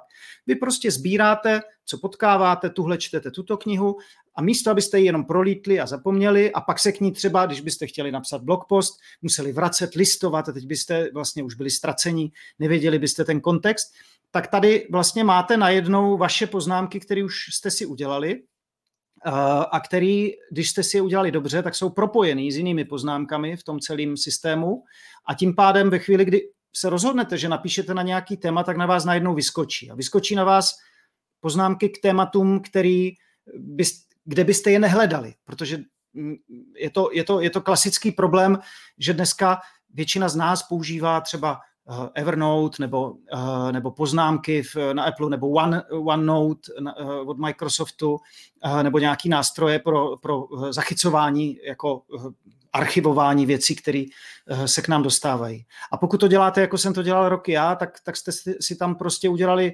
složku, do které, která jedna byla inbox a pak jste měli tematické složky, že? Já jsem měl třeba složku lifehacky, pak jsem měl složku zdraví, pak jsem měl uh, složku publishing. A, uh, do té slo- a vždycky, když jsem narazil na něco, co mě zaujalo, tak místo, abych to přečetl, tak jsem to dal do té složky. Když jsem potom migroval z Evernote na poznámkový blok, tak jsem měl asi 11 tisíc poznámek. Žádnou z nich jsem nikdy zpětně nečetl ani nepotřeboval. Navíc všechny byly v kopii pořád stále v tichosti ležely na internetu tam, kde původně byly, což mělo zhruba stejnou hodnotu jako v tom mým systému. Eh, protože vlastně ležely v těch silech, eh, to je vlastně systém, který, který se takhle, jak si v tom personal knowledge managementu používá ten termín, eh, to jsou ta sila těch složek, která jakoby zho, z hora dolů definována tím tématem, mají držet tu vaši, ty vaše ten váš archiv, kam, který tam dáváte. Vždycky tam hodíte celý ten článek, že jo? Nebo ideálně ještě úplně jenom odkaz na ten článek. Takže tam není vůbec ani nic, co by třeba full text mohl najít. Ale i kdybyste tam dávali ty texty celý toho článku, tak stejně eh, při hledání ten full text vás totálně jako vykostí, protože tam bude jako zase milion věcí a pod čím to budete hledat. Takže eh, ta téma, témata třeba kolem, eh, já řeknu příklad, mm, Eh, připravuju nějaký krátký podcast eh, eh, o HRV, variabilita srdečního tepu, což je téma, který se týká vlastně jakoby takového lifehackingu a dejme tomu mm, sportovního, měření sportovního výkonu nebo nějakých základních takových základních metod analýzy sportovní připravenosti. A to je vlastně, to je tohle téma. A teďka já čtu vedle toho knížku Eh, kterou budeme vydávat Tělo sčítá rány o traumatech. A eh, v té knize je jedna kapitola, která se věnuje HRV, ale ne sportovně, ale věnuje se tomu proto, že pomocí HRV lze do značné míry odlišit eh, silně traumatizované a méně silně traumatizované za nějakých okolností od sebe tím, že to změříte. A jako to, to, jedno, to jedno téma je psychologie a to druhý téma je vlastně uh, sport. A kdybych měl ty sila, tak ty dvě věci se nikdy nepropojí a pokud budu trochu méně pozornej, uh, tak mě ani nenapadne, že jsem, že jsem něco četl o tom a nedá, nedám to nikdy do kontextu. V tuhle chvíli uh, ta informace se mi propojila, protože uh, jsem při čtení toho jednoho uh, okamžitě dostal informaci, že, že vlastně už jsem s tímto tématem nějak pracoval a že to s tím souvisí. Takže uh, ten Luman eh, vytvořil, ten archiv je mimochodem naskenovaný, celé ty kartičky, je to teda německý, protože samozřejmě byl Němec, takže to nejen, že tomu nerozumím, ale navíc je to naškrábaný a zakódovaný a vypadá to, jak když hrajete nějakou, nějaký, nějaký jako machinárium a tam jsou ty šifry, jo? ale vlastně je to úžasný, eh, jak v nedigitální době mohl tento, tento muž vytvořit eh, jako sofistikovaný network, vlastně net eh, těch graf, těch věcí, poznatků a myšlenek. A jako základním procesem toho, jak, jak se s těmi informacemi tam pracovalo a jak se snažím já a spousta dalších lidí, někteří možná i poslouchají, tak pracovat, tak je vlastně to, že mm, jako víc věnujete, je to trošku namáhavější, trošku dost, eh, když čtete, no, ale ono jde o to, jo, to je právě přesně ono. Tak buď to chcete to umět na efekt, jako vědět, co v té knize je, abyste mohli dělat jako na večírku machra, na Zoomu, anebo uh, chcete opravdu jako přijít na něco nového fakt jako dát dohromady dvě věci, které jste četli úplně nezávisle na sobě. Jedno jste viděli tamhle ve workshopu před deseti lety, tady před pěti lety, toto a včera jste dočetli knihu. Naprosto nemáte shine, že tyhle tři věci dohromady, když je spojíte, eh, vlastně vytvářejí jako novou souvislost, která je opravdu jako nejen originální, ale může být třeba i přínosná lidem. Eh, mm, já bych jednu měl, můžeme si nechat nakonec, která se mě právě podařila nedávno zjistit a pak jsem šel na Google a opravdu jsem zjistil, že jsou jako velmi vzácné studie, které, které jako tu souvislost jako nacházejí. Googloval jsem asi hodinu. Eh, a vlastně je to úžasný, když zjistíte, že věci, které byste zapomněli, eh, tak naopak někde vytanou a pomůžou vytvořit nějakou, nějakou novou ideu. Tomáš, já celou pak... dobu teď no, čekám, jak to no. popisujete, no. že nám řeknete nějakou skvělou aplikaci, která mi tohle všechno teda pomůže zaznamenávat, navzájem propojit, vytvoří mi ty sila a podobně. A vlastně vám tím svým způsobem i nahrávám k tématu, který podle mě s tím strašně moc souvisí. A to, že když přemýšlíme o poznámkách a podobně, tak se většina lidí zastaví u toho, jestli použít Evernote nebo OneNote nebo to dávat do epláckých poznámek a podobně. Do jaký míry je to o tom nástroji? Uh, tak, tady ta metoda Zettelkasten, musím říct, že eh, pokud ji chcete dělat jako v tom nejvyšším jako gardu, eh, tak vám prostě ten proces toho, abyste, abyste do toho pronikli, já jsem fakt někde úplně jako na začátku, po pár měsících, takže jako mm, pokud jako nemáte chuť se věnovat eh, jako personal knowledge managementu a nechcete opravdu jít do hloubky, tak si z toho neodnesete Eh, neodnesete uh, jakoby ten celek těch 100% a budete z toho mít jenom něco. To je jako důležitý říct. A jako přirovnal bych to třeba ke GTD. David Allen eh, tvrdí v celé knize, že, že prostě pokud to nenasadíte to GTD jako celek, tak eh, to nebude fungovat. Ve skutečnosti spousta lidí GTD používá nějaký, z nějaké části, ne, inspirovalo je to k nějakému zlepšení významnému, co vím a co víme z, ze zpětné vazby eh, a ze světa, ale neznamená to, že byli jako že byli fundamentalisti v tom nasazení. Takže tady musím předeslat, že jako uh, my tu knihu vydáváme, proto tu knihu nenapsal ten Luhmann, to napsal Senke Arends o Luhmannovi před dvěma lety a ta kniha je teďka jakoby takový bestseller ve světě. Uh, a on pomohl dát na světlo tu metodu, kterou už ale mnoho let uh, používali jako fanoušci toho Lumana uh, při, při vytváření poznámek. A já jsem si původně myslel, a proto mě ani nenapadlo, že bychom takovou knihu mohli vydávat, že je to hlavně jako pro akademiky, eh, aby mohli hm, zpracovávat svoje teze nebo, nebo nějaký, nějaký prostě dizertačky a tak dál. Ale pak jsem se bavil hm, se, s, s panem Arencem a on sám je jako hm, působil na akademické půdě dlouho jako profesor a eh, dělá teď kurzy eh, kde mimo jiné vysvětluje lidem, jak tu metodu používat. A on mě říkal, já to nechápu, ale jako eh, z těch hm, jako z deseti lidí jeden je akademik a zbytek jsou podnikatele, eh, já nevím, tamhle je to učitel, tamhle je to nějaký student, tady je to, je to jakoby velmi široká škála lidí. Takže eh, k tomu softwaru, jo, ono, to, ono to s tím souvisí. Pokud bychom to dělali tak, jako papírově, jak to dělal, jak dělal Luman, tak bychom pravděpodobně to bychom museli žít jako v jeskyni, je to návrat eh, sto let zpátky a jako prý jsou lidé, říkal Arends, kteří to takhle mají, ale bylo by zajímavé jako vědět, jak, jak, jak si žijou a jak myslí. Ale pro nás jako normální smrtelníky si myslím, že je mnohem důležitější pochopit ty základní principy, který eh, který jsou jako meziřádky té metody. A eh, pokud ji chceme používat aspoň do nějaké míry, tak je dobrý najít si nástroj, je jich víc, to je dobrá zpráva, který umožní pracovat uh, se zejména se zpětnými odkazy. Uh, to, když tak vysvětlím, uh, určitě znáte, jak jsem říkal, je Evernote, jsou, poznámky Apple, ani jedny z nich nemají zpětné odkazy, musíte si odkazy generovat sami. Zpětný odkaz je to, když jdete na Wikipedii, Eh, eh, to tam není, ale eh, a klikli byste na nějakou, na nějakou položku, tak by vám třeba na, hm, já nevím, kart, jakoby kartičku, řekněme, nějakého dravce, tak vám vyjede popis a zpětný odkaz je to, že byste měli dole seznam stránek, který odkazuje na tohoto dravce, který ho cituje vlastně tuto stránku.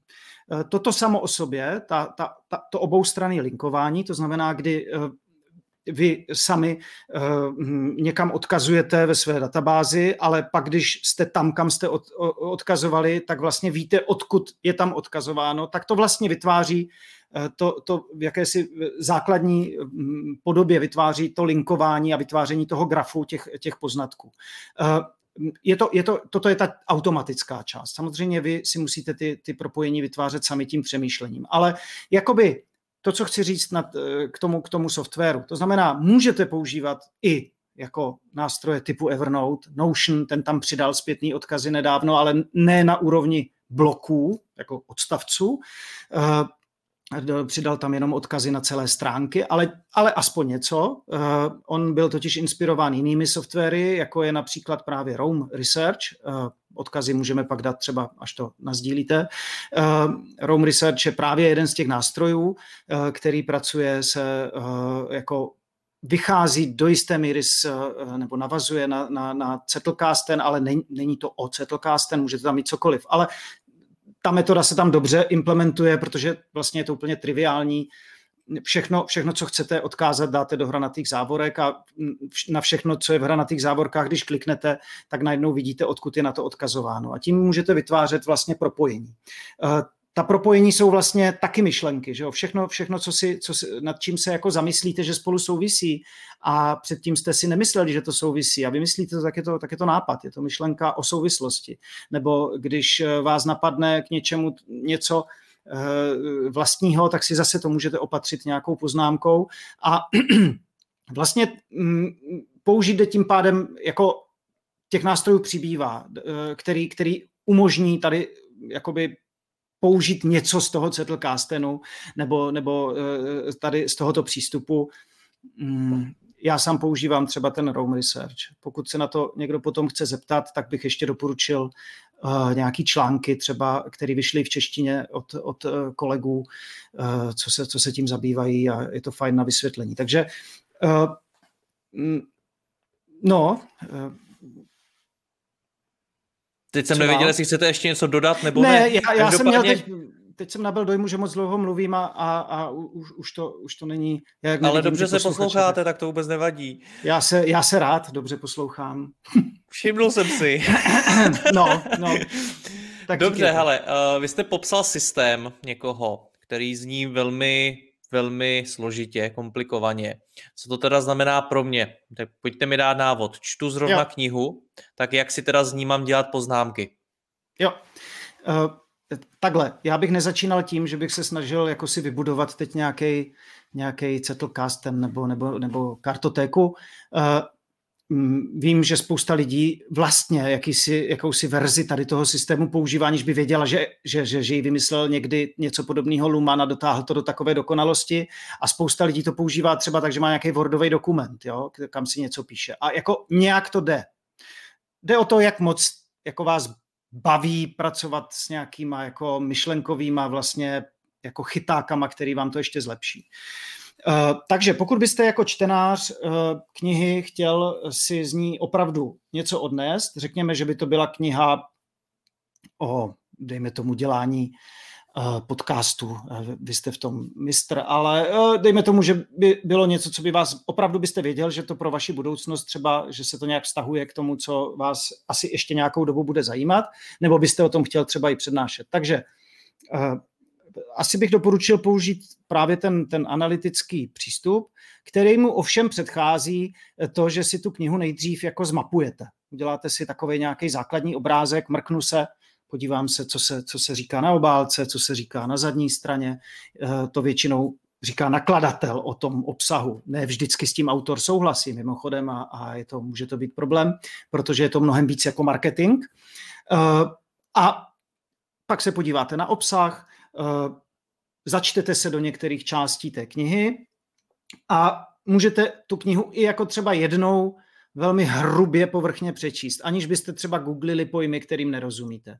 Jako opravdu záleží, co, jako jaký level, každý to trošku tu potřebu jako má jinou. Když je něco velmi pro mě jako složitý téma, eh, dejme tomu konec stárnutí, tak já jsem, abych ho pochopil, a, a, abych jako pochopil tu genetiku, o které tam je, protože mě to štvalo, že tomu nerozumím, tak jsem to nejdřív četl povrchně a přeskakoval jsem ty, ty, ty složitý pasáže a eh, to mě dalo obrázek o tom, co ta kniha jako říká, kam to zhruba směřuje. Pochopil jsem z konce potom věci, které když na začátku čtete, tak najednou vám to jako dává víc smysl, že to, jako už víte, kam to směřuje, takže třeba naopak přeskočíte.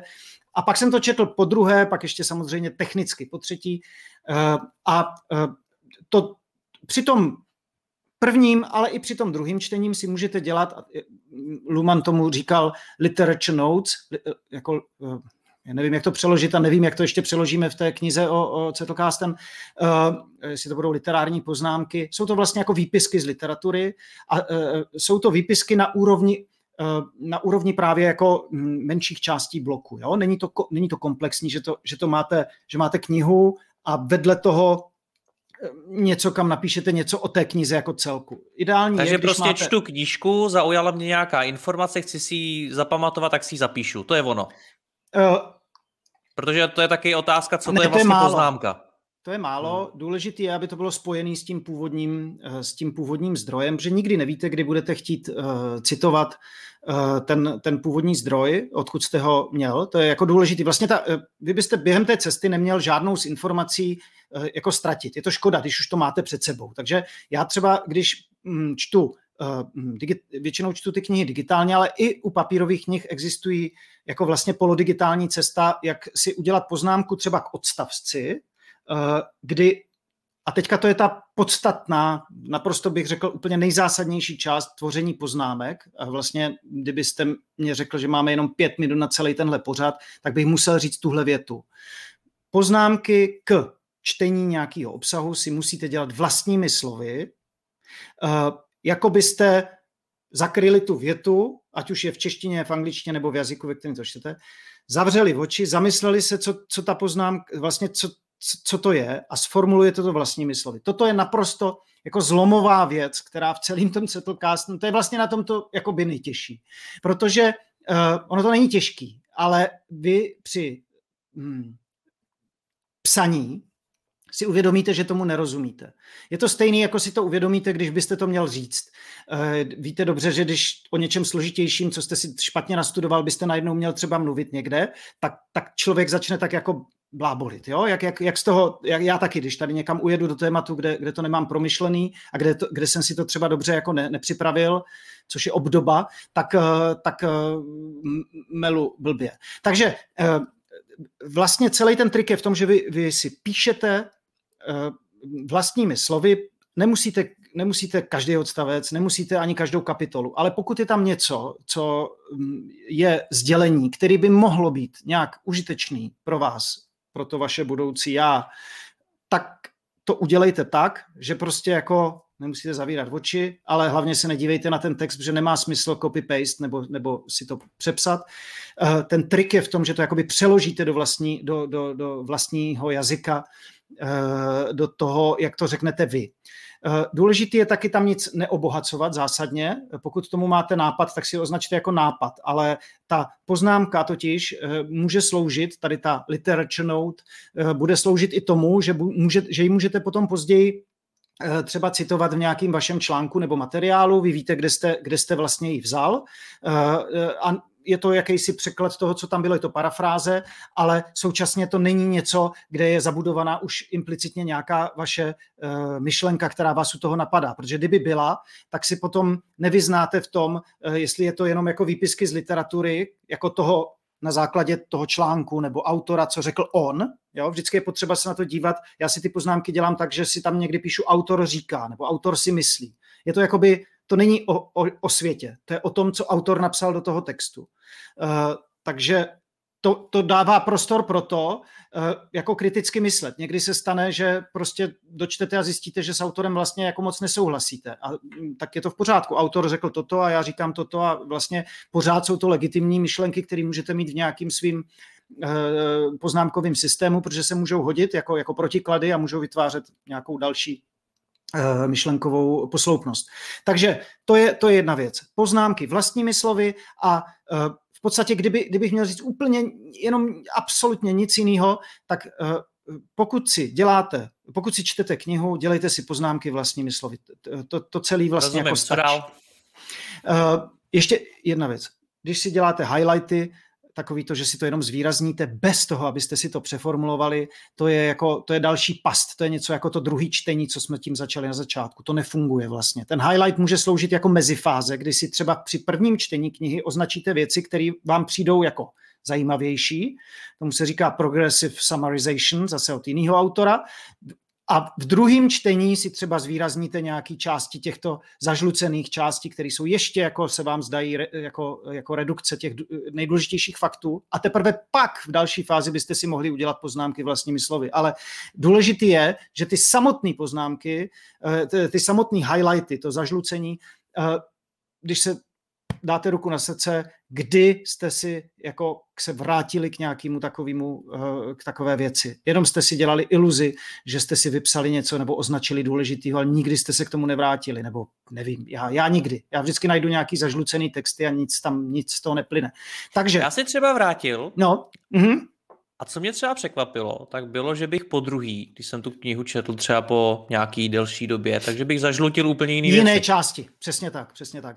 E, to je trochu právě ten problém, já s tím třeba sám bojuju tak, že vlastně mám sklon si dělat výpisky častěji a jako, e, mm, takže to jde fakt pomalu. E, u některých titulů.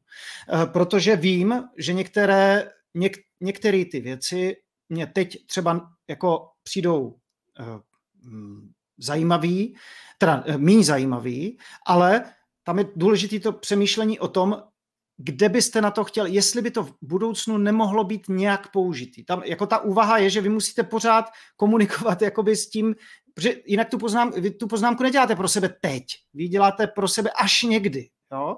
A když to děláte systematicky, tak prostě se vám to jednou bude hodit, když se dobře zamyslíte, k čemu by se mohla hodit. Jako je to opravdu jiný mindset. Naprosto Rozumím. to chápu. Tomáši, a můžou... přihodím, přihodím komentář, jo? zrovna hmm. přišel eh, od paní Reny Kolovrat, ano. které to podtržení slouží k tomu, když tam potom zpět něco hledá Určitě. v té knize. Uh, je, je, takhle, já jsem, já, když jsem říkal, že to, že to Eh, ty highlighty jsou k ničemu, tak jsem tím myslel, pokud nejsou součástí vědomého procesu, který jako dodržíte. Ale uh, drtivá většina uh, jako těch zvýraznění, které já jsem si udělal, byly jako milný dojem, nebo taková tako, ta, jako součást procesu, o kterém jsem se domníval, že tím jako jsem udělal něco pro svoje poznání, že jsem si to vyznačil. Protože já už jsem se k té knize nevrátil, eh, ty highlighty nikde na mě nevyskakovaly, to je jako druhá věc, dá se zařídit dneska se softwarem, včetně toho, že to napojíte na iBooks, to vám pak taky třeba řeknu, eh, že, že ty highlighty na vás můžou vyskakovat, jo? můžou vám chodit e-mailem z těch knih, to je fajn, ale eh, ten level, že si k tomu uděláte ještě navíc ten výpisek, má tu strašně zásadní výhodu, že vás donutí si ujasnit, jestli tomu rozumíte. Protože to nejde napsat, když tomu nerozumíte. To prostě nejde. Když tomu nerozumíte, tak to poznáte, že píšete něco, čemu nerozumíte. Takže eh, jako pokud je to téma, který vás má zajímat a chcete mu rozumět, tak jako jde o to, jak moc se člověk chce šidit. Jo? Jako, eh, já nejsem nějaký jako pedant tady na tohle, já taky někdy nemůžu, tak, tak, tak na to kašlu. Ale v zásadě jsem si vždycky vědom, že se šidím je to jako jít do posilovny a, a, a, a cvičit málo. No tak jo, jako jde to. Jako proč ne, jsou tam lidi a je to sranda, tak, ale ve výsledku eh, to není, to není to, co jsem chtěl dosáhnout. Já jsem chtěl mít jako mm, lepší prsní sval. Takže, Chápu, takže uh, máme, máme návod, jak uh, si psát ty poznámky, uh, psát, říct to jsou, ty liter, to jsou ty literature notes. A uh, pak vedle těch, vedle těch literature notes měl Luhmann ještě takzvaný fleeting notes, uh, neboli uh, letmé, letmé poznámky, uh, takové, takové ty nápady, vlastně se to dá přeložit.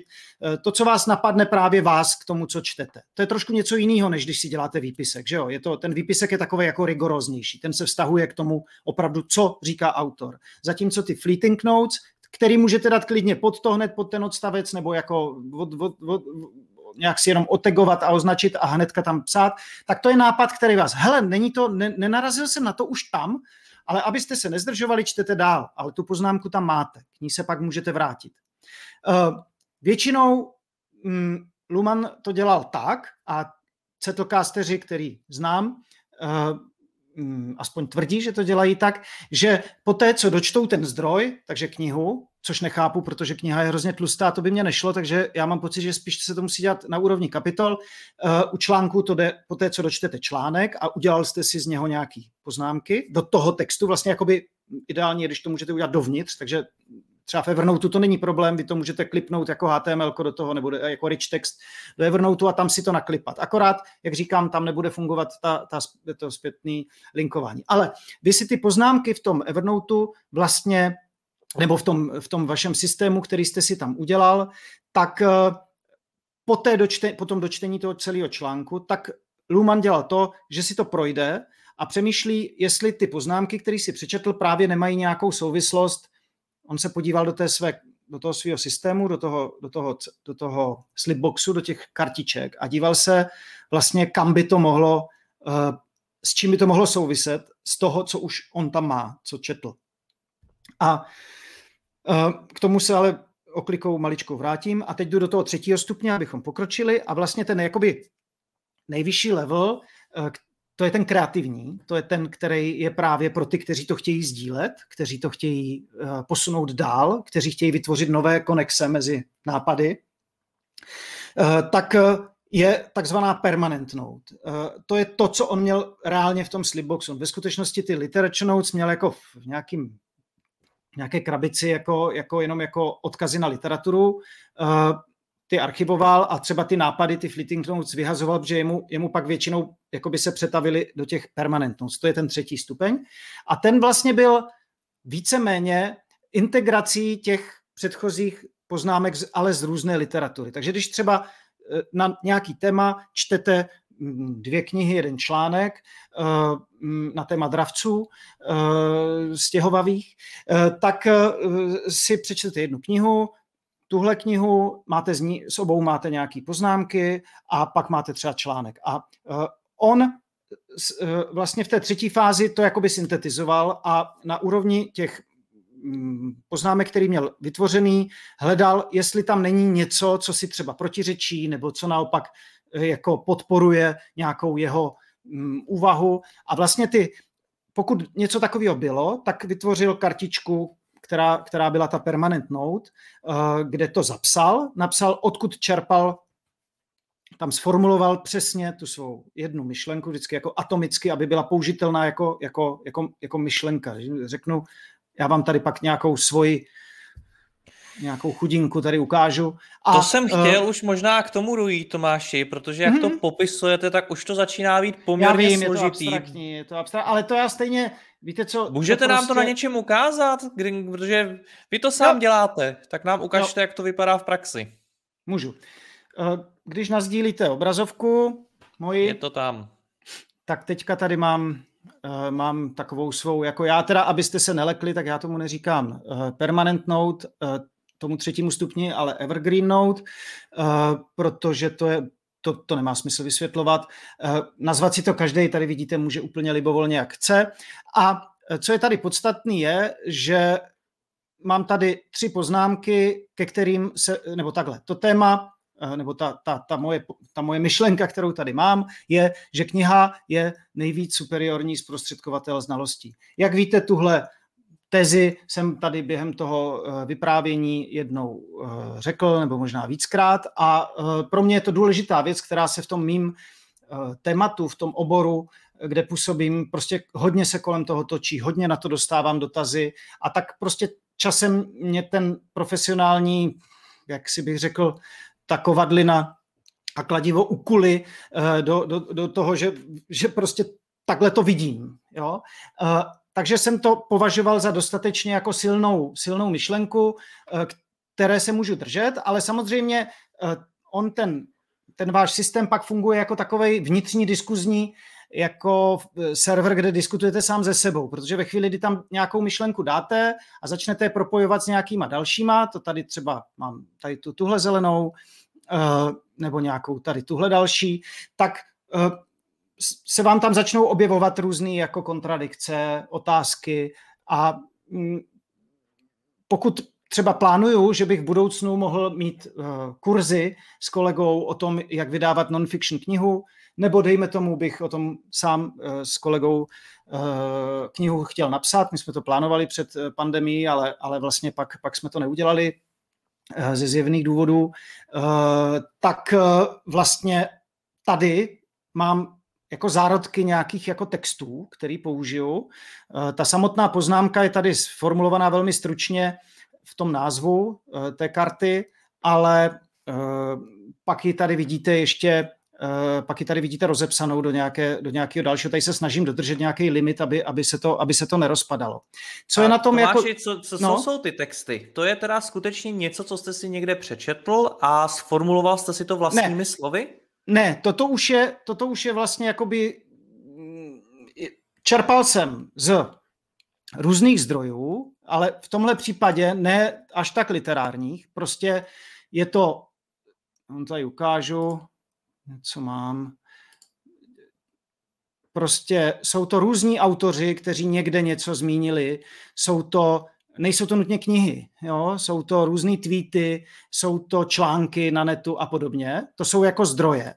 Co je ale důležitý, že pro mě ty, uh, ty zdroje jsou tomto případě jenom jako sekundární, protože já tady čerpám obrovským způsobem ze, jakoby ze svého pohledu na věc nebo ze své zkušenosti. To znamená... Rozumím, jako... nicméně vy vidíte dobrý tweet, tak se nad ním je k tomu tématu, tak eh, si ho uložíte, zamyslíte se nad ním a napíšete si to teda vlastními slovy, nějakým způsobem rozvinete jo. tu myšlenku. Chápu správně? Jo, jo, jo. A když, kdy, to takhle, takhle nevznikl ten, tady ta permanentnou, takhle vznikl jakoby kartička k tomu tweetu, protože mě inspirovala ten nápad, co tam, a tak trošku jsem si chtěl sformulovat, jestli k tomu jsem schopen jako přemýšlet víc, že jo? protože vlastně celý je to o přemýšlení, je to o tom, jestli to kolem vás jenom tak projde, jak jste říkal úplně na začátku, anebo prostě o tom přemýšlíte. To tam není, není jiná možnost. Buď to, to projde, nebo přemýšlíte. A ve chvíli, kdy přemýšlíte, tak se pomáhá to psaní. Takže prostě pokud je něco, o čem přemýšlím, tak si o tom něco maličkého napíšu. Je to, jak kdybych si vedl deníček a psal si, milý deníčku, dneska jsem viděl tento tweet a myslím si o něm toto. Jo? Tak eh, takhle to dělali lidi taky dřív a možná to dělají dál, jenom tomu neříkají prostě cetl Mimochodem, Tomáši, mhm. zase vám do toho skáču, ale chci to navazovat na to, co říkáte. Ano. Tohle to všechno, co tady popisujete, je o vybudování nějakého návyku. Toho, že se opravdu ano, naučím ano. takhle pracovat a že si na to asi i vyčlením čas a budu s tím mít nějakou trpělivost a tak dále, tak dál. Máte, když se bavíme o návicích, tak uh, máte jako, vy na to nějaký systém, že skutečně si sednete večer, projdete Twitter, tam teda vidíte ten tweet, rozvíjíte to, nebo ne, nahodile, ne, ne. jak to funguje? Jasně, Eh, ten, ten problém mám stejný jako asi všichni. Eh, těch věcí, které jako vstupují do toho mýho prostoru, je, je jako neskutečně moc a uh, vlastně dneska jsem si o tom psal s Eliškou Šestákovou, která je asi mnohem zkušenější cetlcasterkou českou než já. Eh, eh, myslím si, že by bylo fajn, eh, kdybyste jí taky třeba jednou dal slovo. Ona, ona napsala i blogpost, kde, kde vysvětluje cetlcasten krásně, to opět můžu pak nazdílet k tomu, ale právě jsme se bavili o tom, že tady tento ten problém je už jakoby na vstupu, nebo dokonce u mě jakoby ještě před vstupem. Já mám prostě otevřený ty taby s těma článkama a teďka, na který jsem narazil. A na, na to když jenom přečtete ten titulek, který je lákavý a máte pocit, že je to jako téma, sice třeba to není to téma spojený s tou vaší budoucností a tím budoucím já jako fiktivním, ale je to prostě něco atraktivního, nebo je, nebo je, to, nebo je to jenom velmi jako, jako bulvární, a, tak prostě si ho otevřete a necháte ho tam někde otevřený, protože během dne třeba na to nemáte čas. A já se pak k tomu vrátím a teď jsem večer unavený a teď prostě ta rozhodovací paralýza, mám to zavřít, bude to k něčemu. Takže jako tohle je problém a myslím si, že je to problém úplně pro každýho. Já to neumím vyřešit jako nějakým jednoduchým mechanismem. Prostě snažím se dělat to, že do toho svého systému, eh, do toho, eh, do toho uh, Roam Research, do toho mýho jakoby Cetlcasten, tak že mi tam jako nevstupujou, nedávám tam bordel, nedávám tam všechno. Dávám tam až věci, ke kterým jsem jako připraven se zamyslet. Dopředu si řeknu, hele, toto mi stojí za to, abych si k tomu udělal dvě, tři věty. Nic víc. V tu chvíli si to nějak dám do nějakého procesu, eh, někam si to přicvaknu jako inbox a prostě až mám čas, jo, tady možná bych mohl ukázat, jak vypadá moje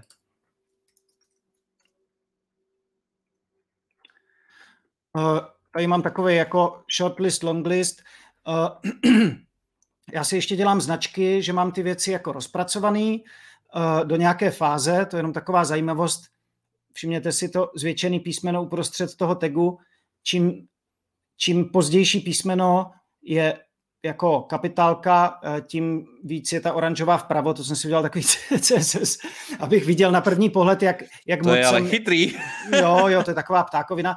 Uh, takže to je takový progress bar a vlastně já, já tady vidím eh, podle nálady, jestli se mě chce zrovna poslouchat audio nebo video, tak si vždycky vyberu něco z toho a vůbec mi nevadí, že mám rozpracovaný ty články takhle, že, nebo ty texty na tom shortlistu, postupuju pomalu, uh, protože jsem se rozhodl, že tyhle mě budou nějak jakoby zajímat víc, než než ty ostatní. Aby se dostal někdo na ten... obsah i mimo to? Protože dneska žijeme v době, kdy se na nás ten obsah valí ze všech stran a najednou zjistíte, jo, to... že čtete článek, který vlastně jako nepotřebujete, ale čtete je... ho, protože ho někdo sdílel.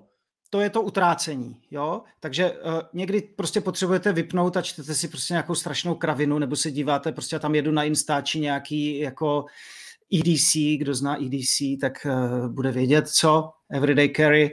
Uh, prostě se mně líbí jako nože a, a, a karabiny a tak prostě to uchylný. Ale uh, a to mě tam jako frčí na tom, na tom Instači a jedu to tam, jo? Jako prostě takhle to je.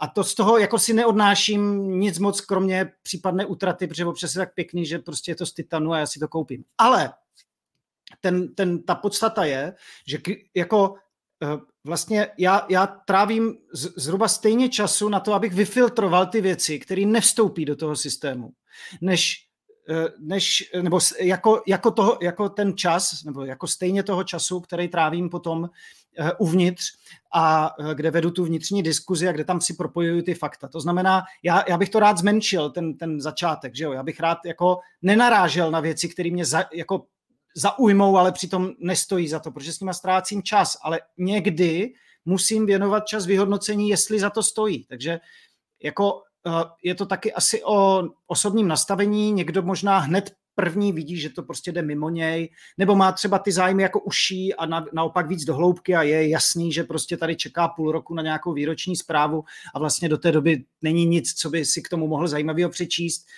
a tak dál. Takže to jsme každý jiný. Já prostě trpím tady tímhle, tímhle stavem toho, toho úplného jakoby eh, zahlcení a řeším ho Eh, tím předfiltrem, to znamená do svého systému. Dřív jsem, do, jak jsem říkal, do Evernote jsem si dával všechno, co mě zaujalo.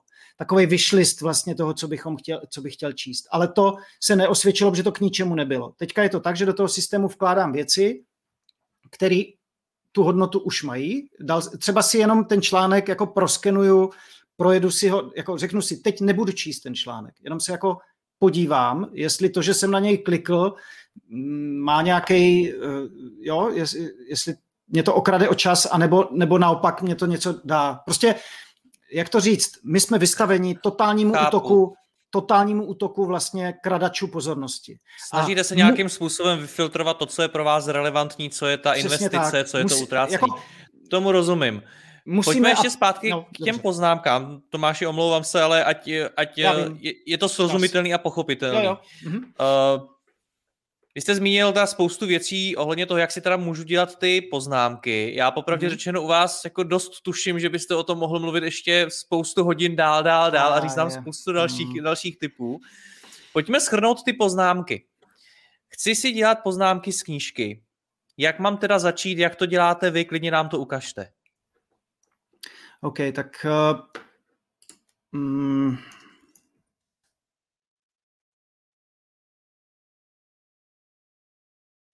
No. Takhle uh, čtete knihu a tak, tady mám, kapitoly. Tady mám třeba knihu uh, Tělo sčítá rány. Uh, já se dívám, ale... No dobře. Uh, něco mi tu chybí, ale to je jedno. Uh, v podstatě tady vidíte, já, já používám pro, ten, pro to workflow, ono, ono uh, lidi mají Počkejte, já to, to ukážu ještě někde na něčem, kde bude, kde bude něco zajímavějšího. Jo, třeba, třeba tady. Aha, já už vím. Tak. Nebyla ta papírová kartotéka nakonec lepší, Tomáši? Určitě ne. Já bych z toho zešil, protože bych to po sobě nepřečetl. Tak, uh, takhle vypadá vlastně uh, karta knihy, kterou jsem si četl, ale prosím, ona vypadá komplikovaně a ve skutečnosti je to mnohem jednodušší. Já vám ukážu tady na videu ještě, nejdřív asi, jestli mě můžete přepnout na uh, buď abych byl vidět fyzicky tady s, jo, ro, rozumím. Uh, já používám ke čtení různý, různý digitální nástroje, buď to, buď to je to, uh, hm, začnu tím menším, asi jste o něm slyšeli, Remarkable tablet, uh, je to vlastně zařízení s e-ink displejem, uh, to znamená uh, nesvítí, to je fajn, uh, večer si na něm musíte posvítit nějakou hezkou oranžovou lampou. Uh, jako tou, která teď svítí na mě. Potom tady mám uh, větší tablet, to není od Remarkable, je to, je to Books uh, a čtverkovej, ten je taky výborný. A potom někdy používám iPad. Záleží opravdu na, na tom workflow. Je to, můj, je to můj denní chleb, takže mám pořízený všechno, co jde a prostě používám vždycky podle toho, jestli potřebuji velký, malý, jestli tam potřebuji čmára do toho, nebo a... No a funguje to tak, že vlastně v tom, v tom tabletu já označím, jde to i v iBooks, jo, uh, označím ten text, jako bych si udělal highlight, to je tady třeba takhle, bych si udělal highlight toho textu a přímo v tom softwaru eh, k tomu, eh, v tom, v tom hardwareu, k tomu přidám poznámku. Eh, tam se dá většinou, jak v iBooks můžete dát textem poznámku a napíšete ji, buď to většinou ji nadiktuju, třeba normálně, když je to na iPadu, tak to nadiktuju, když je to tady na tom Books, tak to tam vyťukám na tom blbým displeji, ono vás to donutí to napsat jako stručně, když to dělám na počítači, tak, tak mám otevřený PDF a jenom si to jako překlipnu. Co je důležitý, že vlastně eh, používám potom software Readwise, readwise.io, který propojí spoustu zdrojů s těmi s tím archivačním způsob, místem, kam to chci dát. On umí jak Evernote, Notion, umí Roam Research, umí různé věci jako na výstupu.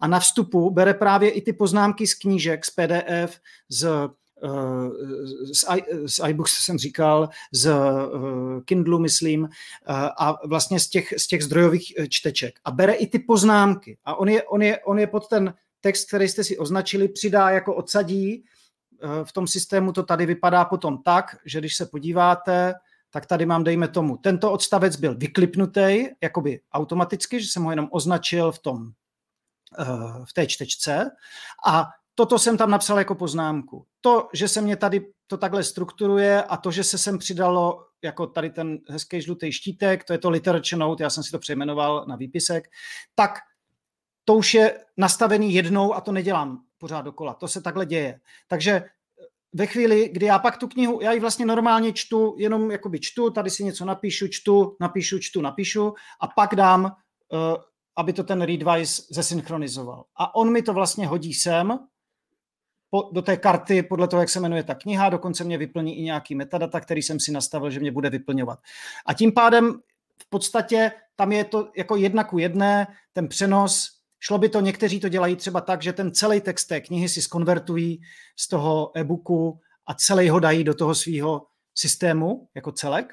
A dělají to přímo v něm. To znamená, že čtou ten odstavec a pak si pod ten odstavec tam prostě uh, tady jo, odsadí nějaký, jako uh, jo, mám tady text a ten odstavec udělám enter, tabulátor a napíšu si tady prostě nějakou poznámku k tomu odstavci, jako kdyby to byla celá kniha a já si do ní čmáral. Tam je pak důležitý, že já vlastně tento odkaz, tady tento, tu, tuto svou poznámku, mám svázanou s tím konkrétním místem. Je to jak třeba v Google Docs máte komentář na úrovni slov, že jo? Můžete vést diskuzi s lidmi, Google Docs by vlastně takhle svým způsobem šel používat. Výhoda je v tom Roamu, že já můžu třeba tento jediný blok, který tady vidíte, tak já si můžu ho skopírovat jako referenci a uh, když začnu psát nějaký článek potom, který bych tady psal,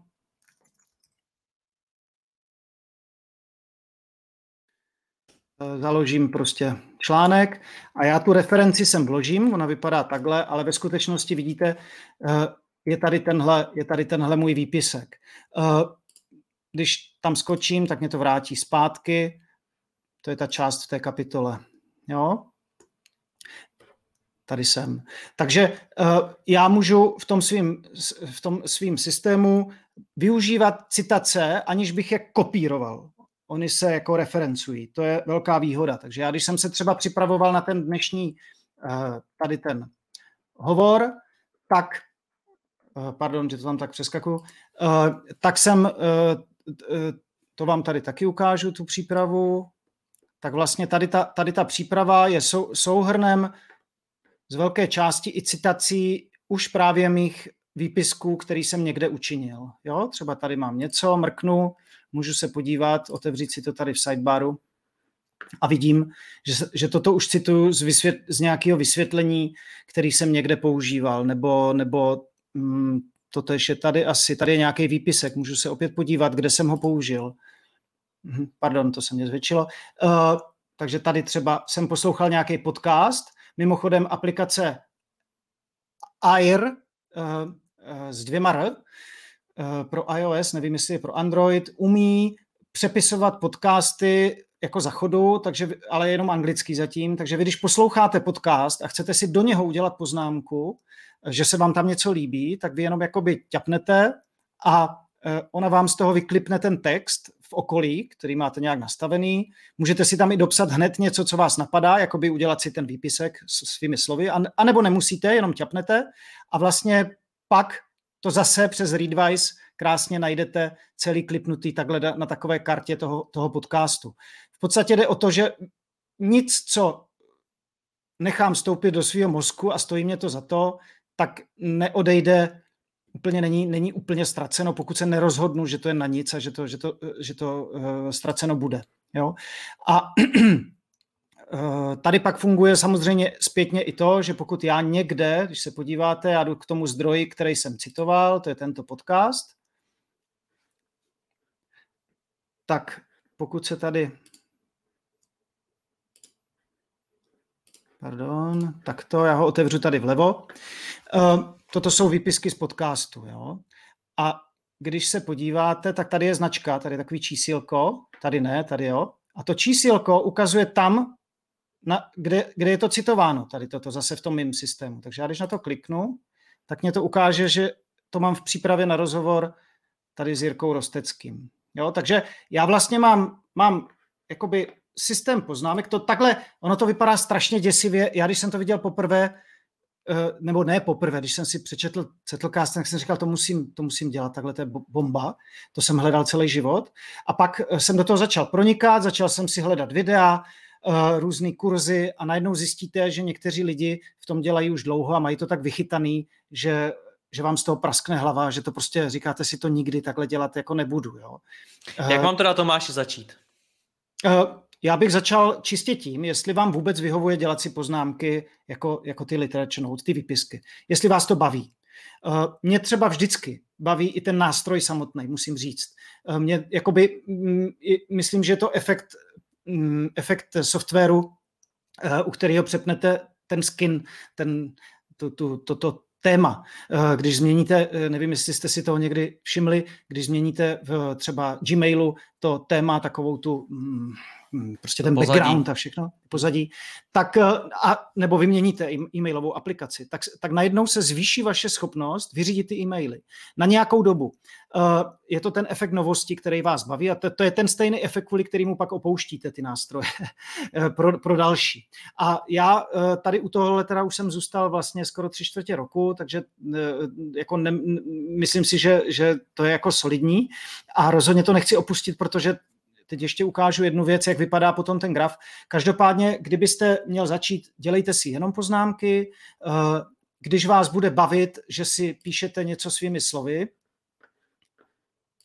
tak tady ukazuju graf. To je mozek Tomáše Baránka no, tady je krásně vidět, když to zazumuju. Uh, tak tady vlastně vidíte, jak jsou propojený ty uzly v tom systému. Ono to vypadá, jak kdybych to jako musel nějak vytvářet, ale ono se to v podstatě fakt vytváří samo. Děláte to tím, že na sebe odkážete, nebo tam použijete štítek, eh, který něco nějak eh, mm, označuje. Jo? Takže eh, hm, tady mám Billa Gatese, tady mám s ním nějakou tajnou záležitost, jakože třeba vydáme knihu. Každopádně, tady se to točí kolem Melvilla evidentně. Ono, ten graf vy si pak můžete různě jakoby filtrovat. Tady ten výbuch vzadu si myslím, že je právě ta kniha, jo, jo, jo, to je zrovna tělo sčítá rány. Uh, a když se na to podívám, tak vidím, že ho nemám úplně tak propojený Eh, se zbytkem, protože já jsem ty literature notes ještě dál ne, nespracoval vlastně tím, tím dalším postupem, to, to budu dělat průběžně.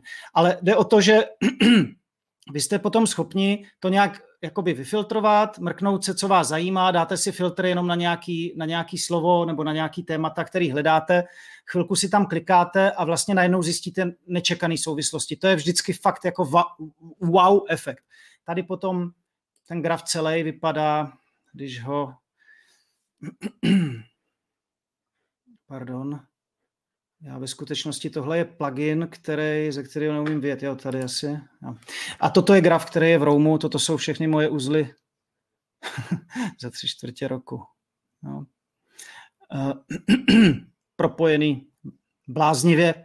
Uh, nicméně jde o to, že tuhle, tahle síť se vytváří jako za chodu v podstatě sama částečně sama, částečně eh, jako value edit tím, že, že do ní děláte ty, ty, ta propojení, která dávají nějak smysl a je důležitý v nich teda ty důležité propojení pak umět najít. Každopádně, začněte výpisky, eh, to je dobrá věc a kdybych mohl doporučit jako další krok, tak prostě mrkněte, hledejte všechno, co se týká uh, Cetocasten, hledejte třeba taky Progressive uh, Summarization od uh, Tiaga Forte, Tiago Forte se jmenuje, uh, to je další takovej, jakoby trochu guru v oblasti personal knowledge managementu. On má takovou, jakoby bych řekl, jednodušší metodu, používá dokonce i Evernote, ale prvky, ono se překrývá hodně, protože navzájem se to myšlenkově ovlivňuje vlastně. Ten, ten, ta, ta celá komunita světová, která se tímhle zabývá, je velmi agilní, eh, často se podílí přímo na vývoji toho softwaru. Eh, jako software, kromě Roam Research, který dělá tady takovýhle krásný grafy, je třeba ještě Obsidian, ten je zdarma, je to vlastně open source možná, možná není zdarma, možná není open source, sorry, ale je to, je, to, je to software, kde to nemáte v cloudu, je to, máte, můžete to mít ve svém lokálním uložišti nebo třeba na Dropboxu. Uh, ten dělá ještě hezčí grafy, uh, nemá ale odkazy uh, na úrovni bloků, pokud vím. A je jich spousta. Pokud jako jak říkám, u mě to je propojený vždycky ten, ten, ta idea, ten, ten myšlenkový proces nebo algoritmus i s tím nástrojem, aspoň z počátku. Pak se modlím, aby mě nepřestal bavit nástroj, což se teď nestalo. Eh, a teď mě baví víc vlastně ten obsah, to přemýšlení nad tím, eh, to propojování, to je jako eh, nesmírně zábavný. Jako je, to, je to tak, že vlastně vy zjistíte, že vás baví hledat protiargumenty proti svým vlastním přesvědčením. Třeba jako vyloženě to jako nutí ke kritickému myšlení, protože najednou to myšlení se stává eh, něčím, co jako zpracováváte, není to něco, co máte nějak tak jako napevno zabudovaný do hlavy a tam to prostě je a za trest to tam bude. Jako. Je to, je to tak, na že... otázky, mezi těmi, mm-hmm. který, některý proběhly. Vezmu tady dvě od eh, paní Kolovrat. Eh, ohledně anglických názvů, doufám, že je potom někam napíšeme, tak Tomáši, pak je napíšeme pod jo. záznam tohoto rozhovoru. A paní se nás ještě ptá na papírové knihy, protože vy se tady zmiňoval propojení s iBooks ano. a podobně, tak jak tady pracovat s tím systémem eh, a papírem? Jo, to je super. Eh, dokonce, teď to je nejkomičtější věc, jo. Eh, já to řeknu takhle. Existuje ap, několik apek, jedna se jmenuje Highlighted, ale ta, ta, ta neumí úplně česky, a pak přímo ta apka toho Readwise, ta to umí. A ty dělají vlastně OCR, a funguje to tak, že vy čtete ten text v té papírové knize nebo v novinách, eh, nebo na billboardu, nebo dokonce v té čtečce papírové. A eh, když, se, když vás něco zaujme a chcete si udělat poznámku, tak to vyfotíte, on to rozpozná. A ten Readwise umí perfektně česky i za špatných podmínek světelných. Jako vlastně celý to tělo sčítá rány, ta 500 stránková knížka, tak tu, jsou, tu jsem celou vlastně opoznámkoval v tomhle případě teda tímhle, nebo myslím do půlky. A vy to jakoby vyfotíte, on si to ocerkuje ten text a rovnou vám ho jako dá přepsaný vlastně, takže to je hned, a nabídne možnost si k tomu udělat poznámku. Tu můžete, nemusíte udělat a uh, protože to máte defaultně jakoby readwise přímo do, toho, do té vaší readwiseové jakoby, uh, služby, tak pokud to máte napojený na Evernote nebo někam, nebo na ten Roam, nebo, nebo něco, tak, tak ta poznámka s tou uh, poznámkou, nebo ta se, se vlastně přenese. Toto je jako nejlepší způsob, pokud děláte střední, malé až střední množství poznámek. Když jich děláte hodně a hodně píšete, tak samozřejmě psaní na tom mobilu, já jsem pak diktoval normálně pomocí dikta, jako toho diktování na mobilu, což je eh, na iOS teda, já neznám jak Android, ale na iOS je to úplně perfektní, jako téměř bezchybný, až na nějaký třeba odborný nebo jména, ale vlastně to šlo rychle, takže já jsem prostě si to vždycky jako cvaknu, ťapnu, napíšu, zavřu oči, řeknu, hm, jo, autor tvrdí, že to a to a to cvak, on to přepíše, cvak a jedu dál, čtu dál. Ono potom, samozřejmě, když to, když to budete dělat, jako každou knihu můžete trošku jinak, že jo? někdy chcete dělat víc poznámek, protože to k tomu směřuje, jindy, jindy nepotřebujete, někdy stačí na úrovni kapitol, takže záleží, co vlastně tam přenášíte, já to taky pořád jakoby hledám, to workflow, ale snažím se, abych netrávil víc času hledáním, eh, to, to, to mě tak připadalo na začátku, dneska, dneska už to mám tak jako já jsem více nástrojář. Mně nevadí, že mám víc nástrojů. Důležité je, aby to splynulo všechno do jednoho bodu. Takže uh, ne, ne, jako hle, trávit čas tím, že hledáte univerzální řešení, jako nějaký, jako že budu mít třeba jenom iPad a to, je to super, ale když s iPadem jdete k oknu, kde chci být, protože přes den prostě chci být na světle, tak vám to okno tam prostě strašně do toho svítí. Jo? Máme pohovku tak. Nebo jdete ven na sluníčko, na terasu, okamžitě to nejde na tom iPadu číst. Takže já nemůžu iPad a počítač mít venku, protože prostě já nevím, jak vy, ale já to tam nevidím, není to ta radost, hrbíte se, abyste to přečetli. Na to jsou perfektní ty e-inkové čtečky. V tu chvíli už mám druhý zařízení. No a takhle se, to, takhle se to rozšiřuje, ale nakonec mám arzenál, protože to beru, že je to za prvé investice do mé práce, je to, je to kupuju si to na firmu jako pracovní nástroj, za druhé je to investice do mé budoucnosti a všechno směřuje k jednomu, vždycky k jednomu cíli, to znamená lépe se něco dozvědět, lépe o něčem přemýšlet. Dobře, teď jsme strávili poměrně hodně času poznámkami. To mm-hmm. je vlastně to ono, když se bavíme o tom, jak se efektivně sebevzdělávat, jak konzumovat obsah, tak je to o poznámkách, nebo jsou poznámky jenom jednou z částí a musíme ještě pokračovat dál? Uh, já bych řekl, že uh, poznámky jsou trochu metafora pro, uh, nebo řekněme, jako jiný jméno pro, pro, přemýšl, pro větší přemýšlení. Jo. Čili, uh, nebo synonymum možná, uh, prostě to, že to děláme v tom psaném systému, je záruka, že že opravdu jako přemýšlíme uh, strukturovaně, nebo řekněme, že přemýšlíme uh, koherentně, že to dává smysl ty věty, protože jenom to čtení, jenom ta konzumace milně, opakuju to znovu, milně vytváří dojem porozumění, ale to porozumění je jenom tak, že vy, že, že vy chápete tu souvislost, ale když byste o tom měli mluvit, eh, tak už to nejste třeba schopni říct tu větu. Eh, to je ten, to je ten problém eh, každý, každé konzumace něčeho složitějšího.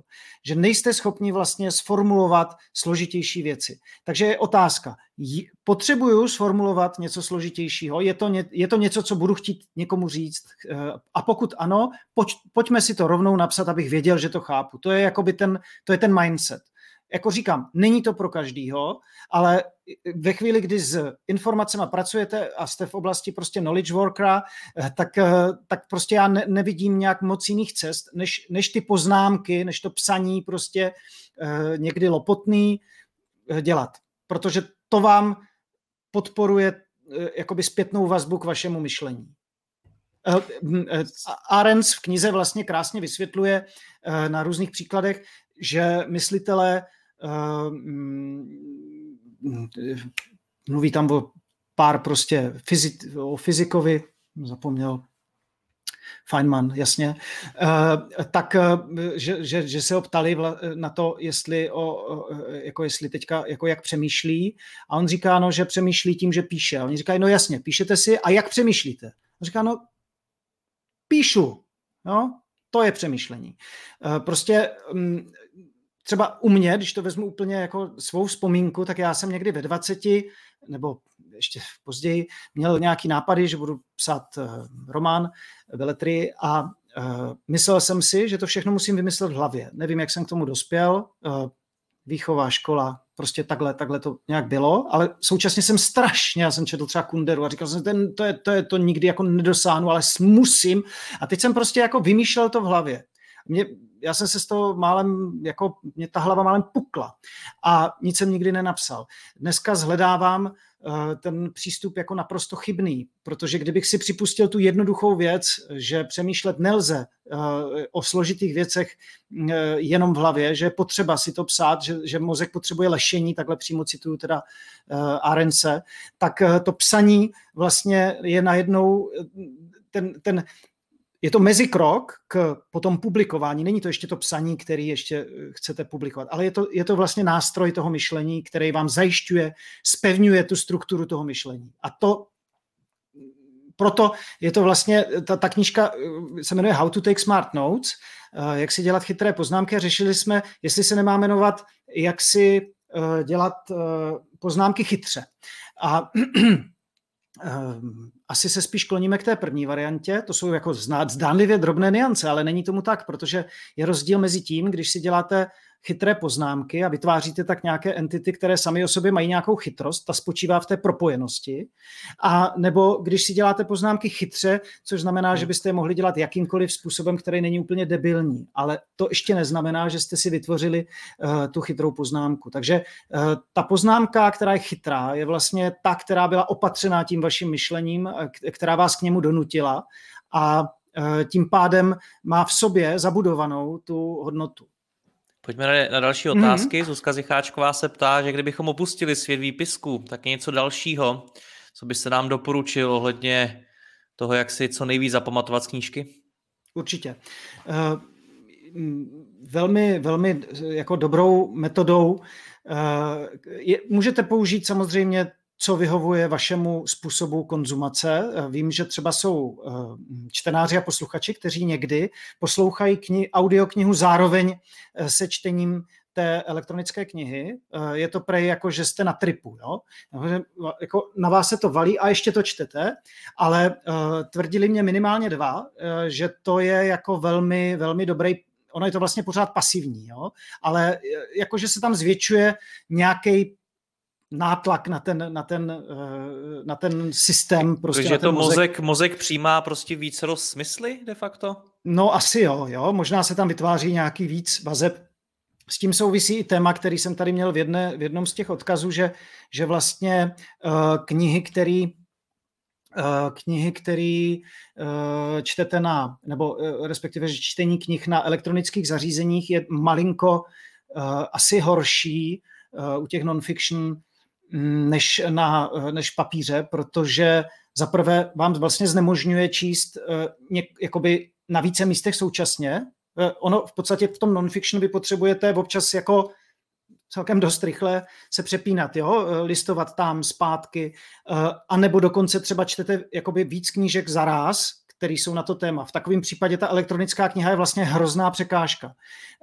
Takže Navíc druhý efekt, který je jako vyloženě eh, podle jako neurovědců problematický, je hm, problém eh, nestálosti objektu. My, my potřebujeme pro naši paměť, aby si něco pamatovala, aby ten objekt byl jako vstažený do nějaké, aby, aby tam byly nějaký jako uh, náznaky nebo, nebo značky, ke kterým se bude vztahovat a vlastně ty značky se ztrácejí, protože ta čtečka je pořád jedna to zařízení a samozřejmě stránky se jenom mění. Takže uh, to, to zapamatování čistě defaultně, ještě bez jako vaší aktivity, pravděpodobně uh, je horší u uh, čteček a různých jako aplikací, než u Eh, papírové knihy. Takže pokud si opravdu chcete něco odnést, tak asi, asi si myslím, že ta papírová kniha je nejlepší. Já mám ještě jako další tip, eh, který by se dal použít, a ten, je, ten, ten jsem začal právě používat i díky tady tomuto systému, ale nemusíte dělat jako Zettelkasten na to, abyste dělala tento systém. Eh, využívejte. Dneska děkuje za tip na trip. Bude mít zajímavý vidím. zbytek týdne. využívejte Spaced Repetition metodu.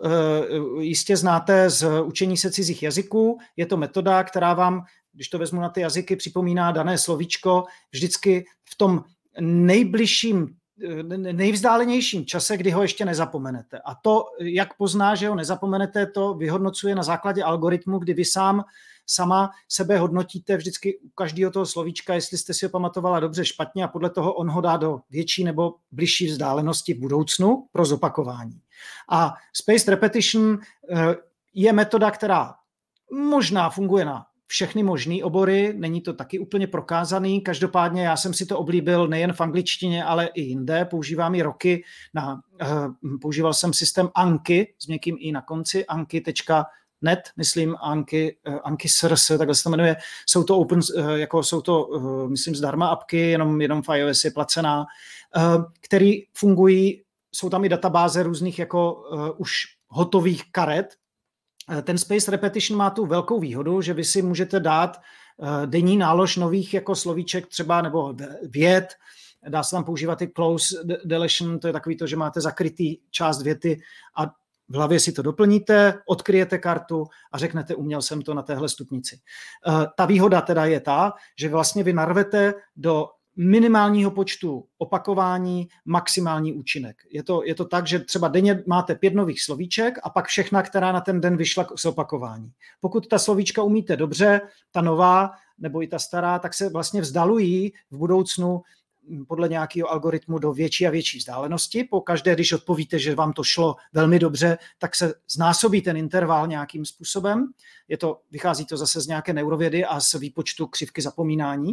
Zatímco u těch, který si furt nemůžete zapamatovat, tak ty vám dá hned na další den a hned na další. A tím pádem ta osa toho opakování je opravdu co nejmenší. To je dobrý. A vlastně ono tohle jde používat i pro poznatky z knih. Opět musím odkázat na readwise.io, protože oni umí to, že všechny ty vaše výpisky, které si děláte, on je převede na kartičky. A, a, a to je super. A posílá vám e-mailem každý den nebo nemusí, můžete to dělat v té apce, ale mně se to líbí, že každý den mě přijdou prostě uh, tři výpisky, které jsem si někdy udělal z knihy a on se mě zeptá, jako pamatuješ si to, uměl jsi to, nebo řekneš to nahlas, jo, ono záleží, jak se k tomu postavíte, jestli si to budete klást jako připomínátko, že to máte v životě dělat, nebo chcete zavřít oči a říct to celou větou jako mantru, to už je na vás. Čili eh, tady ten, eh, toto je další jako nástroj, který můžete používat, pokud se rozhodnete, že třeba jsou tři věci z té knihy, které prostě za každou cenu chcete implantovat do života, tak si ty tři věci z toho někam dejte, do něčeho, co vám je bude připomínat a já doporučuji Spaced Repetition, anebo teda nějaký systém, který vám prostě jenom připomíná jednou za nějakou, nějakou věc. Těch najdete asi, asi víc. Vy jste jako narazil na téma, na který jsem se chtěl zeptat, protože ono psát si poznámky a dělat si ty, ty grafy a podobně, ono je to sice hezký, ale ještě to neznamená, že si ty informace skutečně zapamatuju mm-hmm. a že je skutečně v té hlavě prostě budu mít. Takže jak je do té hlavy dostat, tak abych se je pamatoval? Teď jste řekl teda jeden z těch typů, že mi to třeba může chodit na e-mail nebo nějakým způsobem se mi to prostě připomínat a tak. Ještě něco, co byste doporučil? Já, já, já vím, že to je strašně nepopulární a že mě, že mě vlastně jakoby tlačíte do odpovědi, která bude jako najít nějakou apku, nebo, nebo že vám to... Ono ani Vůbec to, ne, ne, ne, ne, ne, ne, ne. Já, to teďka, Jiří, nemyslím jakoby na vás, myslím to trochu na posluchače, protože já sám jsem v té roli, že bych chtěl, aby to bylo nějaký jako na apku, jo? Ale uh, ta apka vám může udělat spoustu věcí, ale vlastně ve finále jste to stejně vy, uh, ta vaše aktivita, kterou uděláte nebo neuděláte. A ta aktivita se dělí na efektivní a neefektivní podle toho, jak moc tomu věnujete času přemýšlení nad tou věcí. Prostě to bolí. Jo? To znamená, zapamatovat si něco nebude zadarmo, nebude to za to, že vám to vyskočí v mailu. To nestačí. Jo? Eh, vždycky, proto tam ten proto ten Settlecast tak strašně trenduje a funguje, protože najednou po 50 letech přišla neurověda zázrak, když se o něčem přemýšlí, tak si to člověk víc pamatuje. Uh, a to je aplikováno teď vlastně na, na, na, na téma knih. Já ještě mám jednu věc, která není úplně jednoduše nasazitelná, protože zatím není všude, nebo není nikde, ale uh, asi můžu naznačit, že my chystáme nějaký projekt, který by mohl umět dělat to, při nejmenším zpočátku s našimi knihama, že by právě tady tuhle věc vám trochu víc podstrčil sám, ať už byste si tam v těch knihách nebo audioknihách nebo elektronických zaznačili cokoliv sami, tak by vám to připomínalo samo v nějakých intervalech, a nebo uh, možná jako placený jako obsah navíc, byste si mohl dokoupit sadu právě už připravených, důmyslně promyšlených promptů, tomu se tak říká, to znamená, to jsou jakoby dotazy, které se ptají, který se vás vlastně vždycky třeba na konci kapitoly, když budete chtít, tak se vás zeptají a pak se vás budou ptát, třeba ještě vám budou dávat nějaký úkoly, za měsíc po dočtení knihy. Eh, já si jako představuju zhruba, že, že ten, že ten e-learning by měl fungovat zhruba tímhle způsobem, eh, co o tom čtu, tak eh, ten systém toho, to, těch, těch promptů je velmi efektivní opět tehdy, když jste jako motivovaný ho používat, kdy, kdy to vlastně jakoby nešidíte. Jo? Ono samozřejmě vždycky to jde odfláknout cvičení, nebo jo, jak jsme se bavili o té posilovně. Tam Rozumím. Já, já, já bych, uh, Jiří, jenom jednu věc. Vlastně, abychom se vlastně tak trochu už v závěru vrátili na začátek. Já jenom chci říct, že uh, jako to, o, o čem to je nejvíc, je vlastně o soustředění se na to, co je pro vás důležitý. Jestli to pro vás důležitý je, tak, tak to tak prostě obětujete víc času, jde to pomaleji, je, je, to, je to jako pruda. Nekoupíte si mezi tím další tři knížky od Melvilla, my zkrachujeme dobrý, ale hlavně, že vy budete vlastně něco opravdu teda jakoby že něco vytěžíte z toho. A není to jenom, že si přečtete tu větu, tu autora, která je nějak objevná a pak ji nazdílíte na Instač jako motivační citát. Ale vás díky tomu, že se zastavíte o minutu díl nad tou větou, protože něco, něco vám tam na ní nehraje, podíváte se, jestli to někde, tak vás vlastně něco napadne, co se týká vašeho života. A Eh, to je, to, je to, to, to, to je ten cíl. To je to, že se stalo to, co my jsme chtěli, že kniha, kterou jsme vydali, tak mění vaše myšlení. Máme tady otaz, dotaz od Jakuba Bukáčka. Už to teda položil před nějakou dobou. Mm-hmm. Tomáši, nechystáte článek i o tom, jak v praxi uchopit Slipbox a ano, jak s ním slip... pracovat? Mm-hmm. Kniha je super. Možná prosím Tomáši vysvětlete, co to je Slipbox. Slipbox je Zettelkasten, jenom anglicky. To je ta kartoteka. Uh, jasně, článek uh, nějaký chystám, ale já skoro mě připadá jako zbytečný, možná převezmu po dohodě s Eliškou Šestákovou, nevím, jestli tady je, ale já se s ní, když tak domluvím, eh, ne, ne, nemá důvod, aby to poslouchala, protože říkám věci, které asi ví, ale jak jsem zmiňoval, to je jedna zkušená cetlcasterka a ona napsala vynikající článek na eh, blogu eliskasestáková.cz, kde prostě je, je, je, je, ten, je ten princip to, o čem tady mluvím hodiny, tak ona to tam krásně popsala prostě. Tím se dostáváme mm-hmm. k druhé otázce Jakuba, který se ptal, koho v Čechách ohledně tohoto tématu může sledovat a bavíme se teda asi o tématu, jak teda vůbec pracovat s těmi jo. informacemi, jak se sebe vzdělávat. Jo. Uh, my jsme uh, dneska založili uh, s vědomím, že, že, že tady budu mluvit, tak jsem založil skupinu na Facebooku, uh, která se jmenuje Chytré poznámky a Zettelkasten. Najděte si, potvrdím vaše členství, zatím je uzavřená na, na, jakoby na pozvání a já bych rád do té skupiny, než tam pozvu jako širší veřejnost, tak bych vlastně ji chtěl naplnit, aby tam něco prostě bylo, aby, aby to neodradilo hned, jak tam přijdou lidé. To je jedna věc. Eh, za druhé, na Twitteru eh, jsme se eh, opět s Eliškou Šestákovou dohodli, nebo respektive odkývala můj návrh, že bychom sdíleli věci týkající se, týkající se vlastně tady tohoto tématu pod hashtagem C Zettelkasten jako Zettelkasten, jakože český, protože jinak samozřejmě můžete sledovat i zahraniční zdroje, ať už Zettelkasten, Rome Research, Obsidian, uh, najdete těch zdrojů fakt jakoby spoustu. Eh, v českém prostředí třeba eh, eh, Adam Křivka mladý student, velmi šikovný, udělal plugin do Rome Research, který tam dělá právě to Spaced Repetition, taky stojí, stojí za toho sledovat. A těch lidí bude asi víc ve chvíli, kdy právě trošku rozšíříme to povědomí o tom hashtagu na Twitteru, případně o té skupině na Facebooku, ještě ve hře, jestli neudělat něco třeba na Discordu, eh, když by byl zájem, nevím, jak, jak, jak tahle platforma je využívaná. Já jako cítím, že zpočátku eh, to bude taková trošku geekovská záležitost, eh, aspoň pro, pro ty, kteří to budou chtít používat takhle jako hodně ortodoxně. Na druhou stranu eh, ta inspirace, kterou to přináší v mnoha rovinách, eh, co se týká učení, čtení jako takového, ta není jenom v tom, že nasadíte ten Zettelcast jako takovej podle Lumana. Eh, to je stejný, jak, jak jsem říkal s tím GTD, není potřeba to celý nasadit. Je, je potřeba si to přečíst a pochopit vlastně ten, ten mindset a pak, pak vám to jakoby docvakne.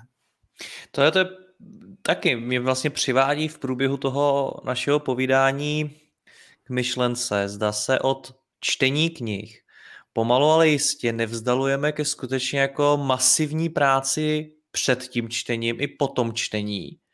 A jestli se z toho vlastně jako nevytrácí to samotné čtení, ten samotný jakoby prožitek z té knihy. A teď já nechci, aby jsme nutně vlastně se stoupili do té úrovně utrácení, že, jo, že čtu jo. jenom pro zábavu ale že vlastně úplně dáváme stranou to čtení no, a Jiří, ale kolem. Ne, ne, ne. To, to, že dávám důraz na, ten, na, na, na, na, té, na, to jedno stran, na tu jednu stranu toho celého spektra, eh, na, na tu, která se týká přímo toho, jak to dělal ten Luman, protože o něm mluvíme a protože je to ten jakoby úplnej, jak to říct, ta, ta meta pro někoho, kdo to takhle chce dělat. Jo? Eh, a nutno říct, že dosáhl obrovského úspěchu v oblasti jako no, knowledge. Tak eh, to neznamená, že to lidi eh, mají se utrápit tím, že, že přestanou číst knihy pro radost a tak dále. To takhle není. A bude to škála. Bude to, bude to prostě jako ta, ta, to publikum, bude to Gaussova křivka. Jo? To znamená, většina lidí bude používat asi pokud se nechá trošku poučit tím, jak se lépe, eh, jak lépe čerpat z knih a z článků a z workshopů, tak eh, prostě se naučí nějaký nový triky, eh, někoho chytne to, že si začne dělat poznámky u všeho jako mě, ale ani já to nedělám úplně u všeho. Některá kniha je prostě jednohubka a nestojí za to a jenom si ji vychutnáte. Některá kniha je na kapitoly, to znamená prostě přečtete kapitolu a napíšete si tři věty a jako to vás nějak to vám čtení fakt neskazí. Jo? Uh, jiná kniha u mě je třeba tak objevná, že mám chuť, vyloženě chuť si psát pomalu ke každé a čtu ji třeba dva měsíce s jinými knihami současně, ale po kouskách. A vlastně mi to nevadí, protože já vím, že to je téma, který budu desetkrát opakovaně, když se to týká třeba lifehackingu, tak já, já z toho oboru jakoby ne, neodejdu v nejbližších době asi. Současně se nechci jako profilovat, takže budu teďka hrotit všechno na rychlo, co každou novinku, kterou objevím v oblasti biohackingu a všechno budu tlačit. Já si to chci promyslet a přinést prostě lepší, větší materiál, promyšlený, delší. A tohle mě to zprostředkovává. A, eh, ale v jiných tématech to zblajznu tu knížku a je to, jo. To prostě teď jako já nevím, teď tu třeba uh, mě poučili, jak je skvělý Asimov, nečetl jsem, uh, tak čtu uh, předehru k nadaci a jsem úplně nadšený a samozřejmě vedle čtení non-fiction je důležitý číst ty beletry, protože jako tam, tam je možná svým způsobem taky nějaká investice, není to jenom utrácení, protože je to investice do, do slovní zásoby, do nějakých jako asociací a, a třeba metafor, opět pro píšícího člověka velmi užitečná věc, čili jo, a to si nemusím vypisovat nutně. Takže... Dobře, Tomáši, pojďme, pojďme to nějak shrnout. Zase, padlo toho strašně moc, takže vy jste sám předtím říkal, že jste schopen celou knihu dát ne do 15 minut jako někdo, ale klidně do minuty. Tak tady mm-hmm. až takhle nároční nebuďme, ale co si z toho teda mám odnést a jak mám číst tu příští knížku nebo ten příští článek nebo poslouchat, mě poslouchá spousta lidí skrze podcasty, videa, tak jak k tohle tomu mám teda přistoupit, aby mi to skutečně něco dalo a jenom to mnou neproletělo. Pojďme nám to nějak shrnout na závěr. Mám pět vteřin na to. Chcete? Můžete i víc. Čti, mysli, piš. Tímhle končí Arencova kniha a já jsem si to dal do, tohle jsem si zrovna nechal, že na mě vyskakuje jako jednou za, jednou za 14 dní. Čti, mysli, piš, prostě v tom je všechno. Jo? Prostě nezapomínejme u čtení myslet, zkoušejme u něho psát a ono, ono, se nám to, ono se nám to vrátí. Nic víc, nic víc to jakoby není. Jakou, jaký nástroj, jakou metodu, jakou sofistikovanost si člověk vymyslí, je už na něm, jestli ho chytne vlastně tady to, to studium uh, knowledge managementu jako takový, může to být taky dobře. Čekám, že se objeví spousta evangelistů oboru brzo a budou ukazovat svoje přístupy, svoje metody. Uh, nenechme se odradit tím, že to někdo bude mít velmi kvalitní, eh, velmi pokročilý. Eh, to tak prostě někdo má, někdo bude mít čas se tomu věnovat, někdo bude mít chuť, vy třeba ne a uděláte si to po svým mnohem jednodušeji a přesto, přesto to bude lepší, než to, co jste dělali doteď.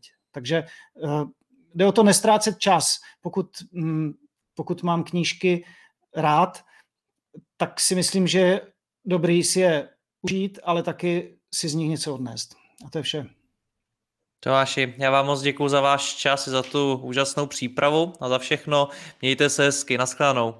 Taky děkuji, naschledanou. A děkujeme všem divákům, co nás poslouchali. Ten rozhovor vyjde v následujících dnech jako záznam na webu Mladého podnikatele, jako podcast na Spotify, iTunes a dalších platformách. Mějte se hezky a hezký večer. Naschledanou.